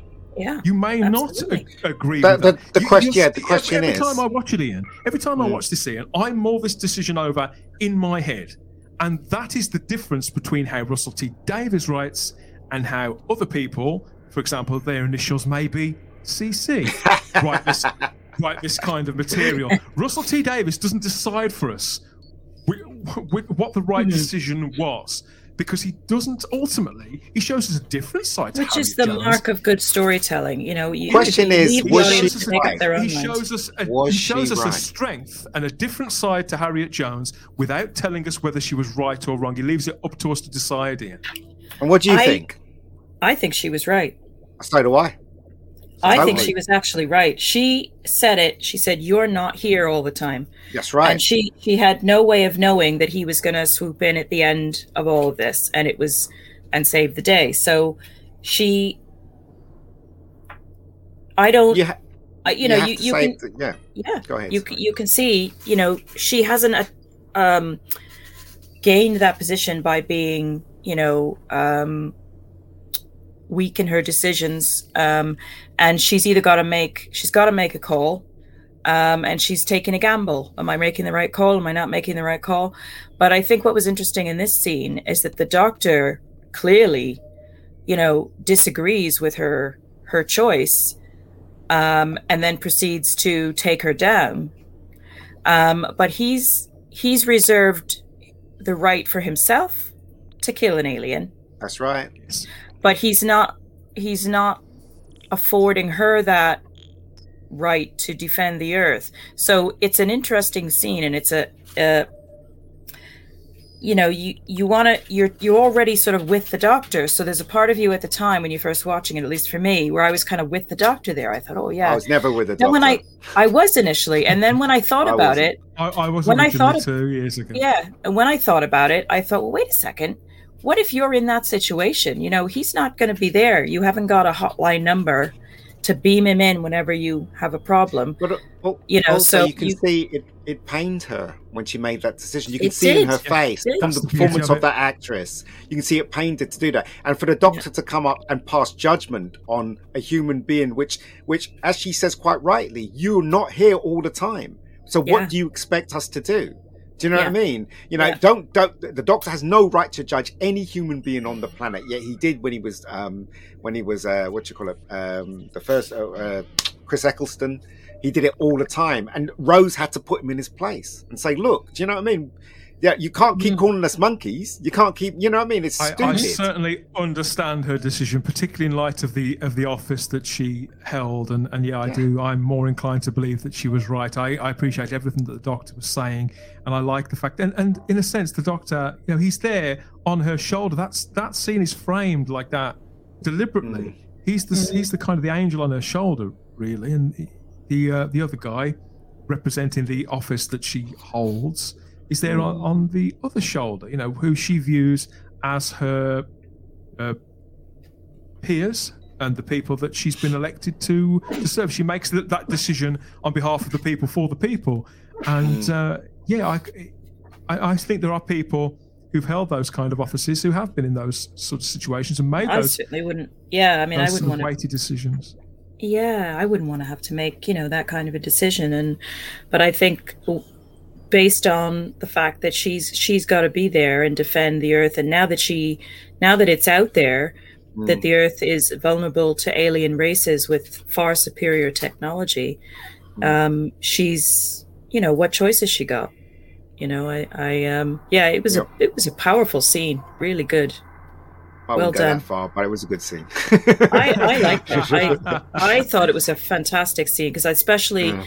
to end off the episode with, because it everybody's yay, you know, happy days, mm. tra la la, and then all of a sudden, bang, you know, we get this this dramatic I mean, we, shock at the we, end. We're used to Doctor Who at its best, sort of being that that cocktail of uh, of the darkness and the.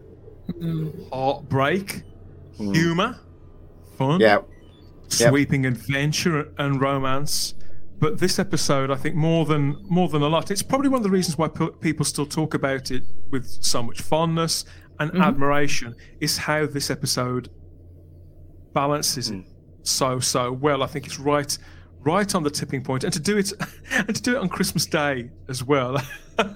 You know, it's very, very confident. I think it represents too the things that had worked well about Series One. You know, when Series One was commissioned, Russell T mm-hmm. Davies did treat it as the fact, okay, this might be the only chance he ever gets to write Doctor Who. In fact, this might be the last chance that anybody ever gets to write Doctor Who. So in those thirteen episodes, he tried to deliver something that was really literate and complete. But here, he gets to sort of go back to the show and to almost reset the table.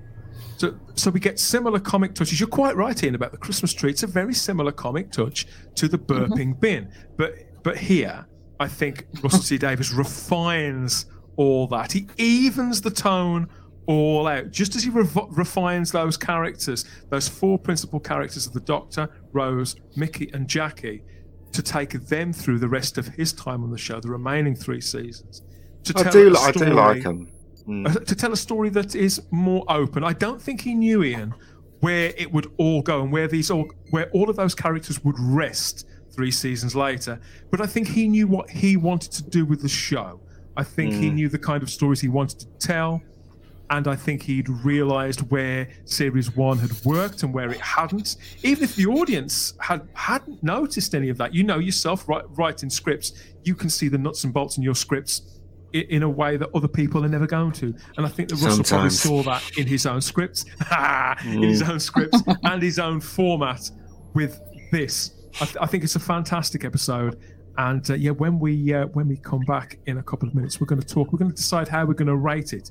But for uh, just for a couple of minutes, we're going to hit hit the uh, hit the vortex again over to Facebook and to YouTube and all the people, our companions out there who've been listening and watching along whilst we've been talking and reviewing the episode, and to see what memories we've stirred in them.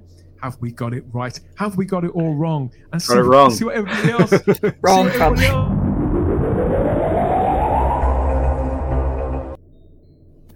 Uh, so what memories have we stirred with our companions out there on YouTube and Facebook about this episode? Carol Jude. Hiya, Carol. She says, I watch The Christmas Invasion every time I finish watching a season. It helps with the crying. Yeah, I know what you mean. I think again, it's that what how you were saying, Wendy. Th- this version of Doctor Who taps into that somehow. Yeah. Yeah. Doctor Who. It's real Doctor Who. That's why people are yeah. crying, because we have he, to suffer the bad Doctor Who, don't we? So, ooh. Yes, as uh-huh. um, to cross the streams a little bit, uh, as Mark Leonard says in an mm. episode of classic Star Trek, he is a sorcerer, that one. Mm. And that is Russell. He is a sorcerer. He's He manages to, you know, to really sort of cast a spell on us when we're watching it. And it, and it, you just, you hate to see it finish. You hate to see it go. Mm. The classic eighties fanboy, that's Carl, said that, to be honest, I never knew that David Tennant was a Scot. That accent is very good, isn't it? It's very good, and they should never have introduced accents into this show, because look at the abomination we got. Going forward. Mister Hyde is watching along here from the Script Doctors over on YouTube and says, as they say in Hollywood, talking about David Tennant, the camera mm. loves him. Yep, they're getting yep. married soon. Yeah. Jarvis B says that I don't think actors these days have the same gravitas and charisma needed, but I think he means that some of the old, some of the old, more classic Hollywood stars mm. of, of years gone by. Yep, it's true. That's mm. true. Yep. Uh, Java Bean also says that I'm with you, Ian. Russell, Russell T Davies was a fantastic producer stroke showrunner, but his episodes were my least favourite. Yeah, there were some really good ones, but you know, he, he he did his best, and he's a good writer. He really is a good writer, but I think he took the kids thing too seriously in most of what he re- he wrote. As I, as I said, it was always obvious to me that we were the fans, and we were in our forties, thirties, you know. But he obviously was aiming for the kids. He got some. Disaster at least. Area adds, though, that uh, Russell T Davies made Who for everyone. We did. Mm-hmm. We did. Andy Lane, the Bluebonnet Hoovian, she says, I saw David Tennant in Fright Night before I oh, saw him in yeah. Doctor Who. Yeah, that was yeah. really good, yeah. I yeah, liked that. Fright Night as well. He was he was the Doctor when he when he made that anyway, so it makes me wonder how Blue, when Blue Hoovian got into Doctor Who. Really? Or I did, think we should bring not... Andy back on the yeah, show and ask her these important questions. Lots of people talking. Bring out Do Buffy it. Here. Talking about Buffy it. In the chat. uh, who? What else? Let's see what else we've got here. Uh, Tennant bought extra passion of a, uh, a lifetime as a fanboy, says mm. the Retro Doc. That's Gary Akers also watching on YouTube. Gary, how you doing, mate? Yeah. yeah. Yeah, you can definitely you can definitely see that in his performance too, Kai. Mm. Disaster Area adds again. He managed to get new fans and keep old fans happy. That's and right. He became it became the most popular that it had, it had ever been worldwide. Mm. Uh, Daniel Leach says, I was a complete newbie to David Tennant when he was cast. I had never seen him in anything until the Christmas Invasion aired. Mm. I don't think I don't think he was alone at all. I think many many people had the same sort of experience. Mm. Uh, again, we've got Bluebonnet Hoovian says, I think uh, I think why I love Tennant wasn't how he looked, but it was that glee he took in discovering worlds and getting into trouble with a very childlike exuberance. Mm. Yeah. Yeah. Well, I think you're right Absolutely. there. Mm. Yes, uh, Jamie Knight is watching on YouTube too and reminds us of, a, of an old joke now, and uh, one that I can't repeat, I'm afraid. Uh, what else? Who else is here? We've got lots of comments. Thank you for all these comments and all your memories and all these lines that people like. There was some great dialogue in this episode. Mister Hyde reminds us of the of the line spoken by Jackie. I'm going to get killed by a Christmas tree. I think Jackie gets most of the best lines in this episode. Oh, Jackie is brilliant. She is. Should have given her a spin-off. Really good. The they should have given her a spin-off. Ke- yeah. Maybe, maybe. We've got Kelly here who says that one of my unpopular opinions is that I think that Rose was better with the Ninth Doctor than with the Tenth. What do you think about that, Wendy? I I think she was great with with uh, Chris Eccleston, and I I liked the dynamic between the two of them there. It was very believable. Um, so yeah, I I get that. I think I'd agree. I'd agree. I think- I think both. She was good with both of them, in my opinion. She was excellent, but I, I'm just mm. thinking in terms of. of where the direction of, of the relationship went, right, was was more um, uh, aimed at a certain, you know, demographic perhaps, but and which I did enjoy. I'm not going to lie. I mean, I did enjoy it. I did. I did have great fun watching Tennant and um, and Rose, you know, mm. going through their episodes. But I think looking back now on it, I definitely mm. would say she was. I enjoyed her. her performance perhaps a little more with with Chris. Chris, I think, right, okay. I think I still associate her more with Chris's Doctor. I don't know. Maybe it's because I haven't watched these episodes, though, for quite a while. Robert Payne says that I was pleasantly surprised by David Tennant's acting. I don't wonder what you were expecting, Robert. Had you seen him in other things and not been, not been particularly, imp- particularly impressed? Daniel Leach says Jackie is cool. And mm. uh, we've got the Sanctuary of Geeks, who says that I just never un- understand the appeal of this era, especially David Tennant. It's just sex appeal, really, style and no substance. Everybody's entitled to their opinion, Sanctuary of Geeks, but I think you're, yeah. I think you're wrong, my friend. I think you're massively wrong. Uh, love it. We've got more comments. Uh, we've got The Legend of the Travelling TARDIS. It says, and in the end, talking about Harriet Jones, she still believes that she did right and did everything that she could to protect the planet. Talking about the, that decision. I agree. Yeah. That, few, that was her job. That was her job. Yeah. Totally you know? agree. Yeah. It's totally. a great scene, says Daniel Leach.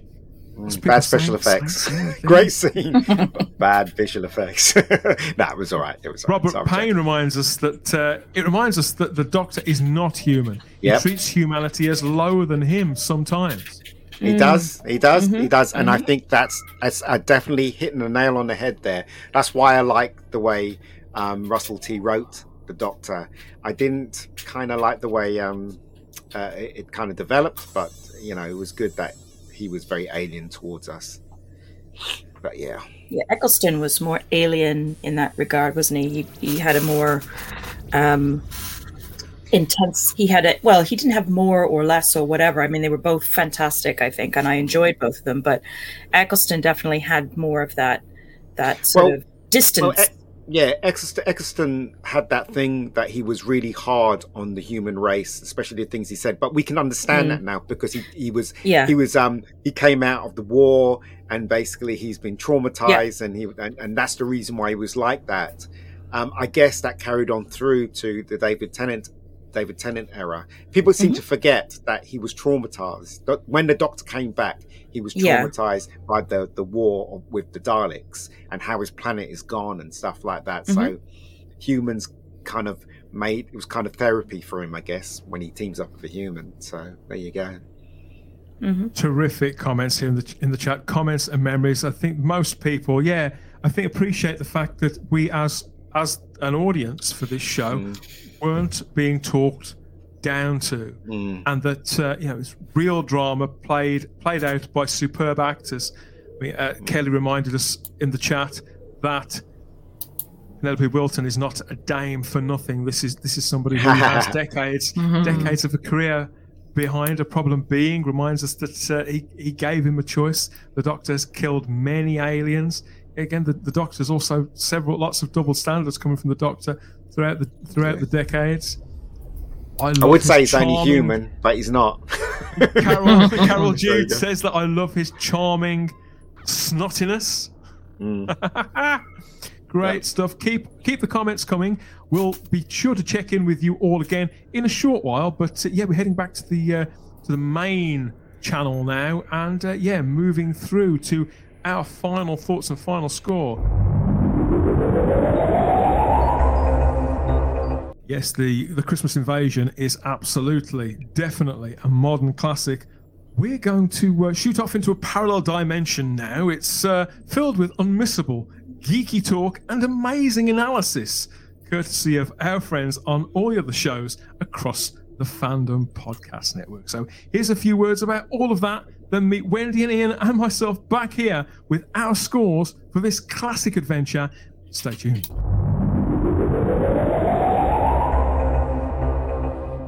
Thank you for listening. We hope you're enjoying this podcast. We'd like to continue to feed your ears by inviting you to listen to these other great shows on the Fandom Podcast Network. It starts with our flagship show, Culture Clash, discussing the latest in entertainment pop culture. Bloody Kings, Immortals Take Notice, our show covering the entire Highlander universe. Couch Potato Theaters, where we celebrate our favorite movies. Time Warp, the Fandom Flashback podcast discussing a year in movies and our favorite retro movie and T V pop culture topics. Good Evening, discussing all things Alfred Hitchcock. Union Federation, our Star Trek and Orville show. Hair Metal, the eighties and early nineties rock metal podcast. Type forty, our show covering the time-traveling Doctor Who universe with host Dan Hadley. Lethal Mullet, an eighties and nineties action film podcast with host Adam P. O'Brien. Also check out the Lethal Mullet Network for more great podcasts. What a Piece of Junk, a Star Wars podcast with hosts Scott, Derek, and Nathan. Making Treks, a Star Trek podcast, a deep dive into the Final Frontier with hosts Mark Newbold and Adam P. O'Brien. And check out our newest shows, The Fandom Show, our monthly Fandom Podcast Network live YouTube exclusive show about the month's hottest topics in fandom, and the F P N True Believers M C U podcast, discussing the Marvel Cinematic Universe and the related Marvel television and streaming M C U universe, including the connections to the original Marvel comics. You can find the Fandom Podcast Network on several platforms. Please subscribe to the Fandom Podcast Network YouTube channel to receive notifications of new podcast episodes and live events. You can enjoy all of the Fandom Podcast Network audio podcasts on our master feed at f p net dot podbean dot com. The Fandom Podcast Network is on all major podcast platforms, including Apple Podcasts and iTunes. You can find the Fandom Podcast Network on Facebook. You can email us at fandompodcastnetwork at gmail dot com. You can also find the Fandom Podcast Network on Instagram at Fandom Podcast Network and on Twitter at FanPod Network. Thank you for listening, and remember, respect others and enjoy your fandom.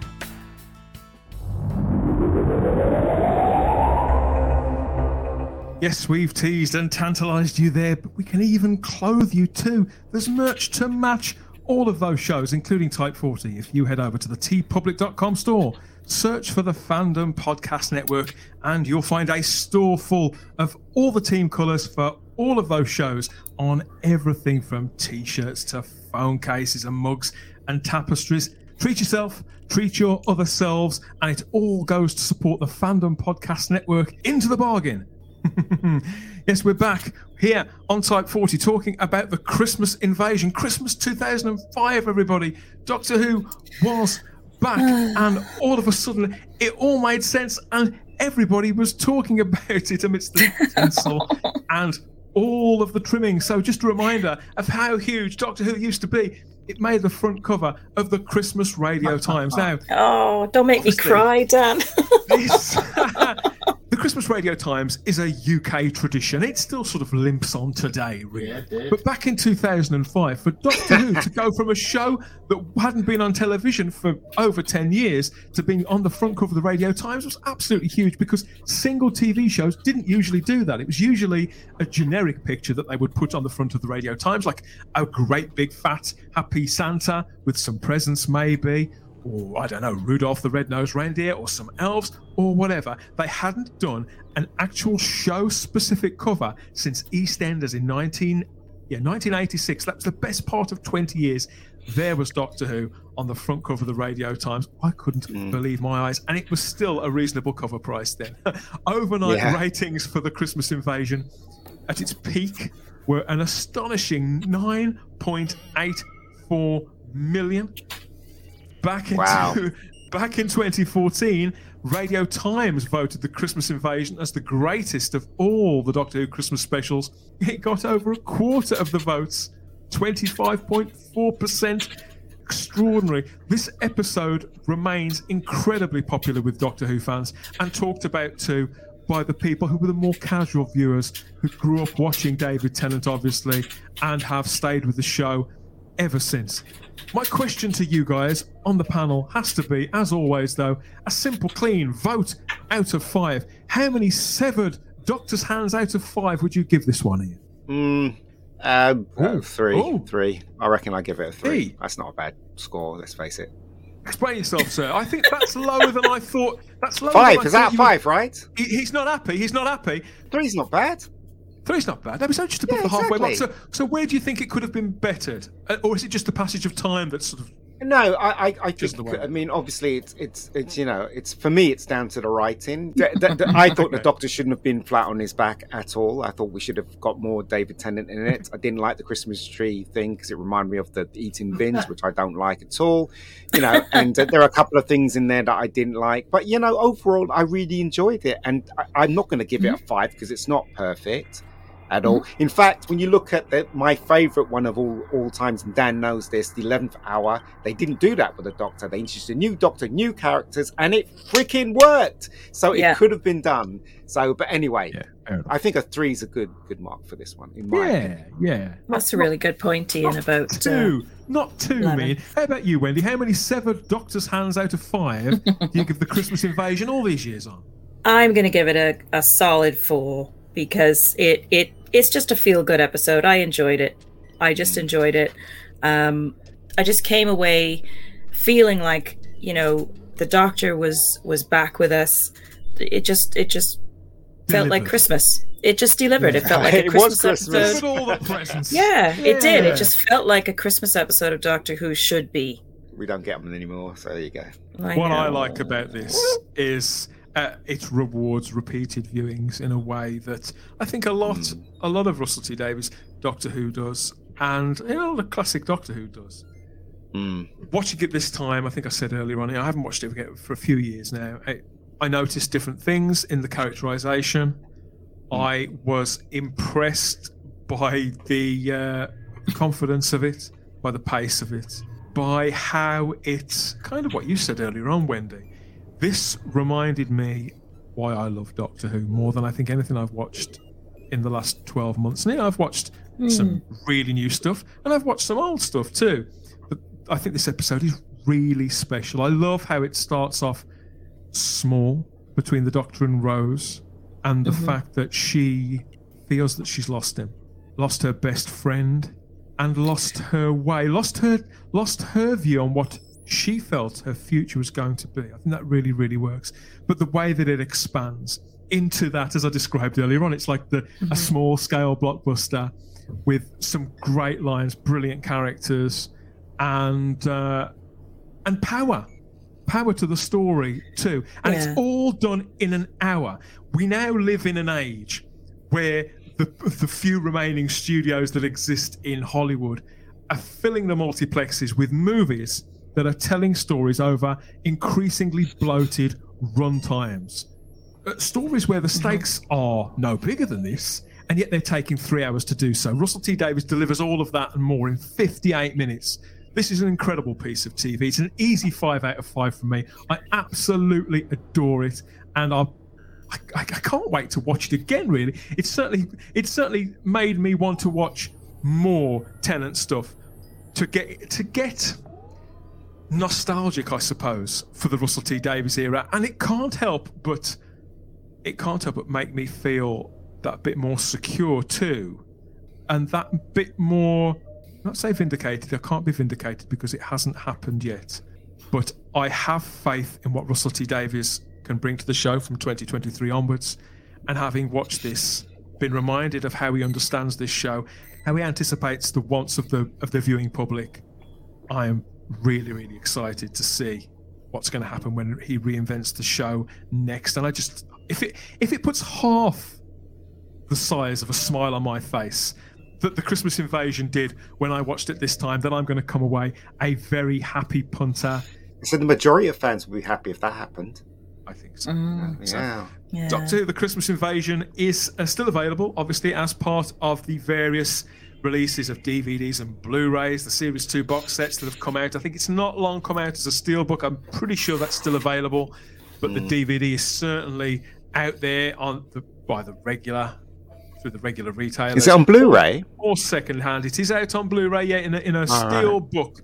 which okay. I know some of those are in limited numbers, but it is out there, upscaled, because obviously this was made in standard definition and not high definition, mm. but it is out there. It's also streaming at the moment on the B B C iPlayer in the U K, along with the rest of Series two, and over on H B O Max in North America. But you will have to check your own streaming services in the other territories, because I just don't know what's going on over in all of them. But yeah, H B O Max in America, and over here on the iPlayer, you can't go far wrong. You can find that pretty easily. It's also been not long ago, it was part of that initial wave of brand new Doctor Who target novels, novelised by Jenny T. Colgan, and read by Camille Coduri herself as an audiobook.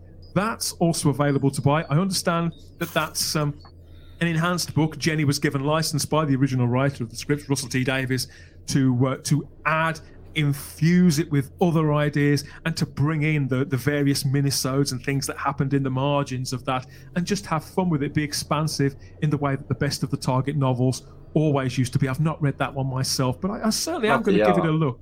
Thank you to everybody who's been watching and listening along to our conversation about all of this. We're going to check back over right to the other end of the vortex and see what they're saying on YouTube and Facebook. Ah, okay. Let's see what's going on. Let's see what people have got to say. Uh, Pete Harrington says, we even get snow, even though it's the breakup of a spaceship in the atmosphere. A little dark. They do this in some of the early Christmas specials. They give mm. us those trappings. They give us the snow. And there's always some sort of warped or dark ex- explanation as to why it's not as Christmassy as it looks. I'd forgotten about that too, Wendy. Mm. That's an interesting point, actually, yeah, because it also brings us back round to that moment when he gets infuri- you know, furiously angry with with Harriet Jones. Um, and it, it's sort of, you know, Rose comes down, she's like, it's snowing. And he's like, not really, you know, and then it, it sort of brings her back to reality. Um, mm. That no, it's it's bits of that spaceship that you're seeing, and, and it's it's ash, you know. So it does it it brings that little point back around again. Like there there has been something really dark that just happened, yeah, you know. Mm. But we have, you know, we've forgotten about it for a moment. Yeah, Simon Christmas. Strikes. He comments here, Ian. This one's for you. Mm. I think Mega Geek forgets that it was uh, first time mainstream audience had had to deal with the regeneration. Mm. eleventh hour, hour, eleventh hours hour. had to be quick, mm. as everyone knew what to expect. Do you see what? what uh, no, not really. I, I disagree. I mean, you know, as I said, majority of people that were watching Doctor Who around about that time was us. Basically, we knew what Doctor Who was all about. Yes, there were some new people, but we, we basically outnumbered them.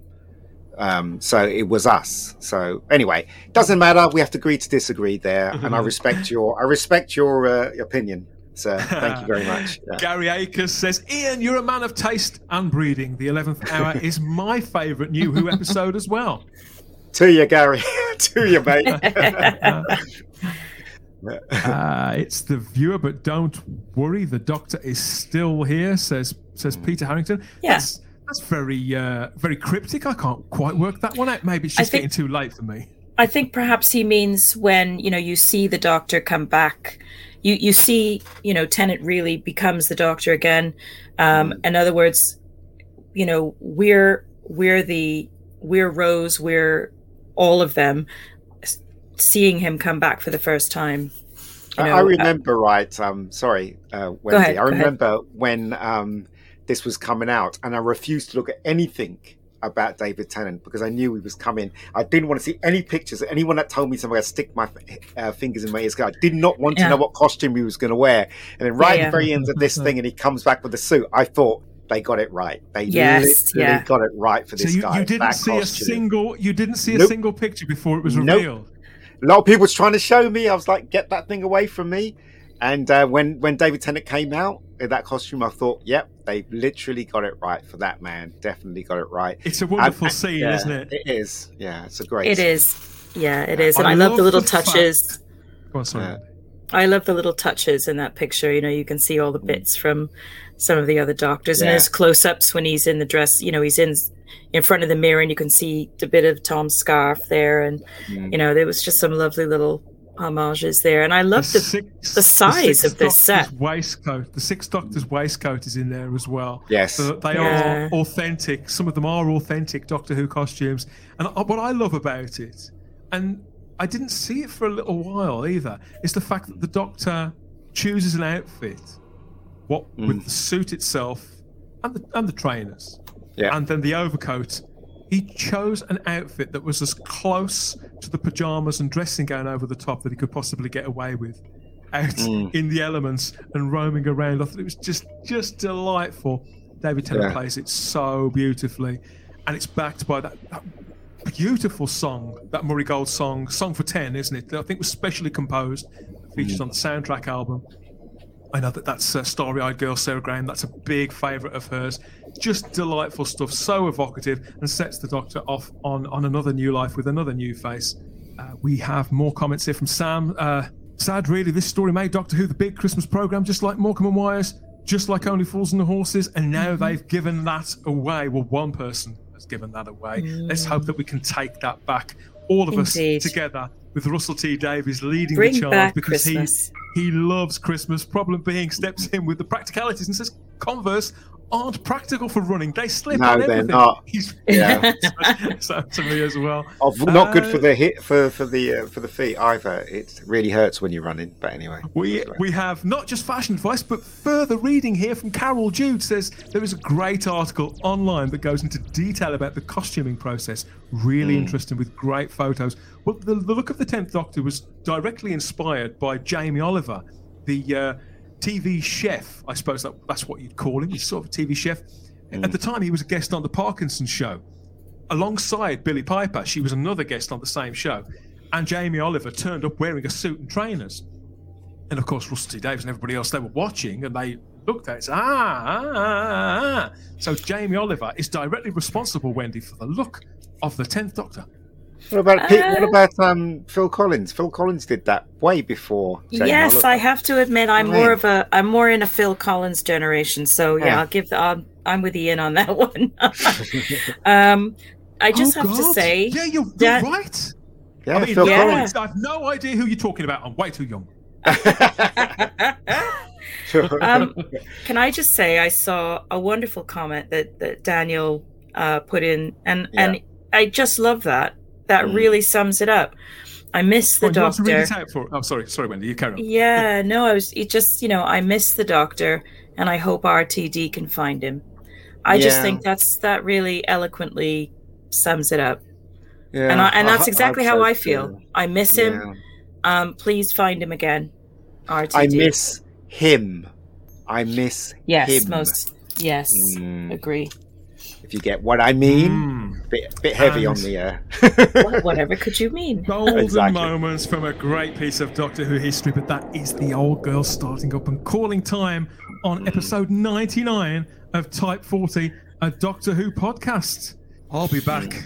with another one soon, and the more mathematically astute of you will will have already realised that'll make it episode one hundred. Planning is well underway for something unique to mark us hitting triple digits, so look out for that wherever you found this. It could have been on the dedicated home feed for Type forty, type forty dot podbean dot com, or maybe we, we rolled up on the podcatcher of your choice.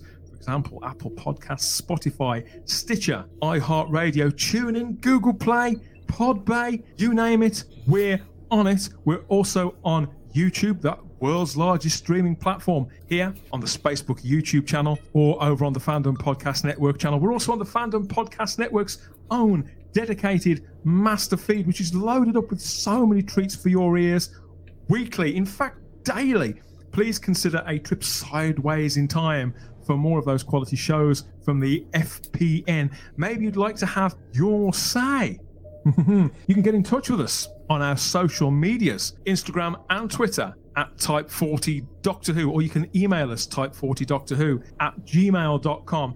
And if you're feeling really brave, you can uh, connect with us in real time over at the Type forty Facebook group. I have to be careful what I say about them when I'm streaming directly there, like right now. But it's full of fans of all ages sharing their views about both the classic and new Doctor Who, as well as speculating about the all-new, about what's to come, swapping those crazy theories, even crazier than the stuff that's been making it into the papers these days. So head over to the Type forty Facebook group to join in. All that fun. Ian, where can people find you if they want to talk to you about Doctor Who, about your crazy ideas and all these sacrilegious things that you've been saying, and swap tips about movies and T V shows? Where can they find you on social media or YouTube? Uh, so YouTube is the, my uh, web series called Rebecca Gold. Just type in Rebecca Gold and you will find it, hopefully. So I'm also on uh, Twitter at Ian David Diaz Mega Geek. You can uh, you can insult me there, I guess. And after this episode, got some films on on Rebecca Gold channel. I've made movies; they're on there. So knock yourself yes. out. And how about you, Wendy? Where can people connect with you on social media, or hear you, or just get in touch? Well, I do a um, Saturday night stream, live stream with uh, P J Maybe and Jim the Viking called Let's Talk Geeky. Jim the Viking. Yep. Yes, Jim the Viking. Jim the Viking. Okay. Um, and we do that on uh, Saturday nights, and we just uh, talk about anything that, that sort of comes up, uh, geeky topics. And then on Wednesdays uh, on the same channel, P J Maybe, we do uh, a bit of a movie review, uh, and that's that's always a lot of fun. And obviously um, on your stream as well, Dan. Yes, yes, there'll be more of these, doubtless, as twenty twenty-two continues. Thank you, Wendy, and thank you, Ian, for your company. I've really enjoyed rewatching this, and yeah, who knows what will uh, tumble out of the randomizer next. But uh, in the meantime, you can get in touch with me on Twitter and Instagram as the Spacebook, where I'm I'm tweeting and instring, uh, wheezing and groaning, ranting and raving about all things geeky inside and outside of the TARDIS. So get in touch over there and you can, uh, yes, yeah, see what I'm going on about. That wraps it up, I think. Yes, we always have the time if you have the space here at Type forty, but that is it for this time. We'll see you back here for episode one hundred of Type forty, a Doctor Who podcast, very, very soon.